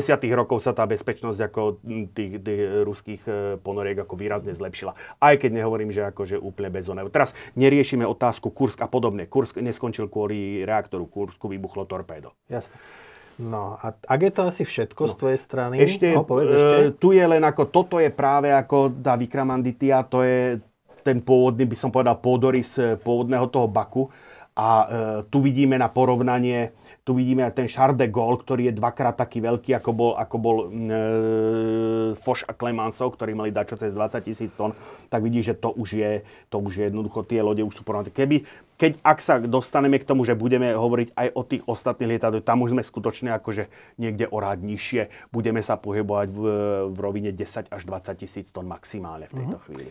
Takže to je zhruba, to je, to je, tak by som povedal, v kocke, v kocke o tých lietadlových lodiach. Pánuje momentálne samozrejme debata, diskusia a ona už panuje, by som povedal, od čia studenej vojny, že nakoľko to tá lietadlová loď má šancu prežiť v tom, e, v tom, v tom atomovom konflikte, tak to by som to povedal.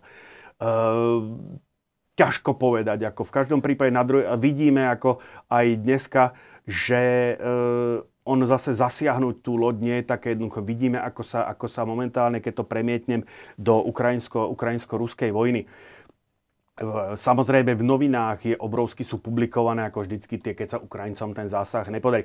Ale už akože moc sa tam neobjavuje, že oni majú, tá efektivita je asi 10 ku 1 že na 10 útokov vyjde možno jeden. To teraz akože neber ma úplne za číslo.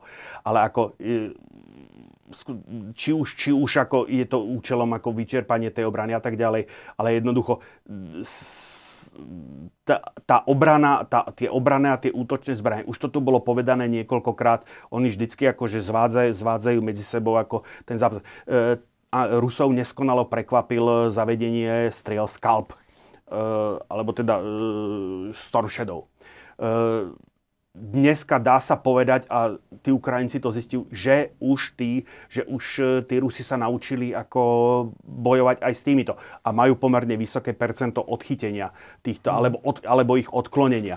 To, čo sa im podaril, ten útok na e, tie lodenice, kde zasiahli ponorku aj jednu z tých, e, jednu z tých výsadkových lodí tam sa práve, že ukrajinským jednotkám e, jednak e, lietadla, jednak množstvom aj po, e, námornými dronmi zahltili na jednej strane perimetru ruskú obranu, na strane druhej zo, stranu, zo strany Inkermanu sa ukrajinským špeciálnym jednotkám podarilo práve vyradiť činnosti ako jeden radar, čímž, jeden z radarov, čímž fakticky do tej protivzdušnej obrany ako vybili dieru. Takže toto ako obsolencia, neobsolencia, ako to slovo tu padá, lietadlových lodí, ja by som bol v tomto smere, v tomto smere veľmi opatrný, pretože na tú lietadlovú loď sa nedá pozerať ako na solitérny kus. To je skutočne to je systém a e, ako som už niekoľkokrát povedal, ona tá, tá celý ten task force pracuje akože na tú lietadlovú loď a tú lietadlovú loď chráni. E, za čias studenej vojny sovietský zväz špeciálne konštruoval Moskva, krížniky uh-huh. triedy Slava.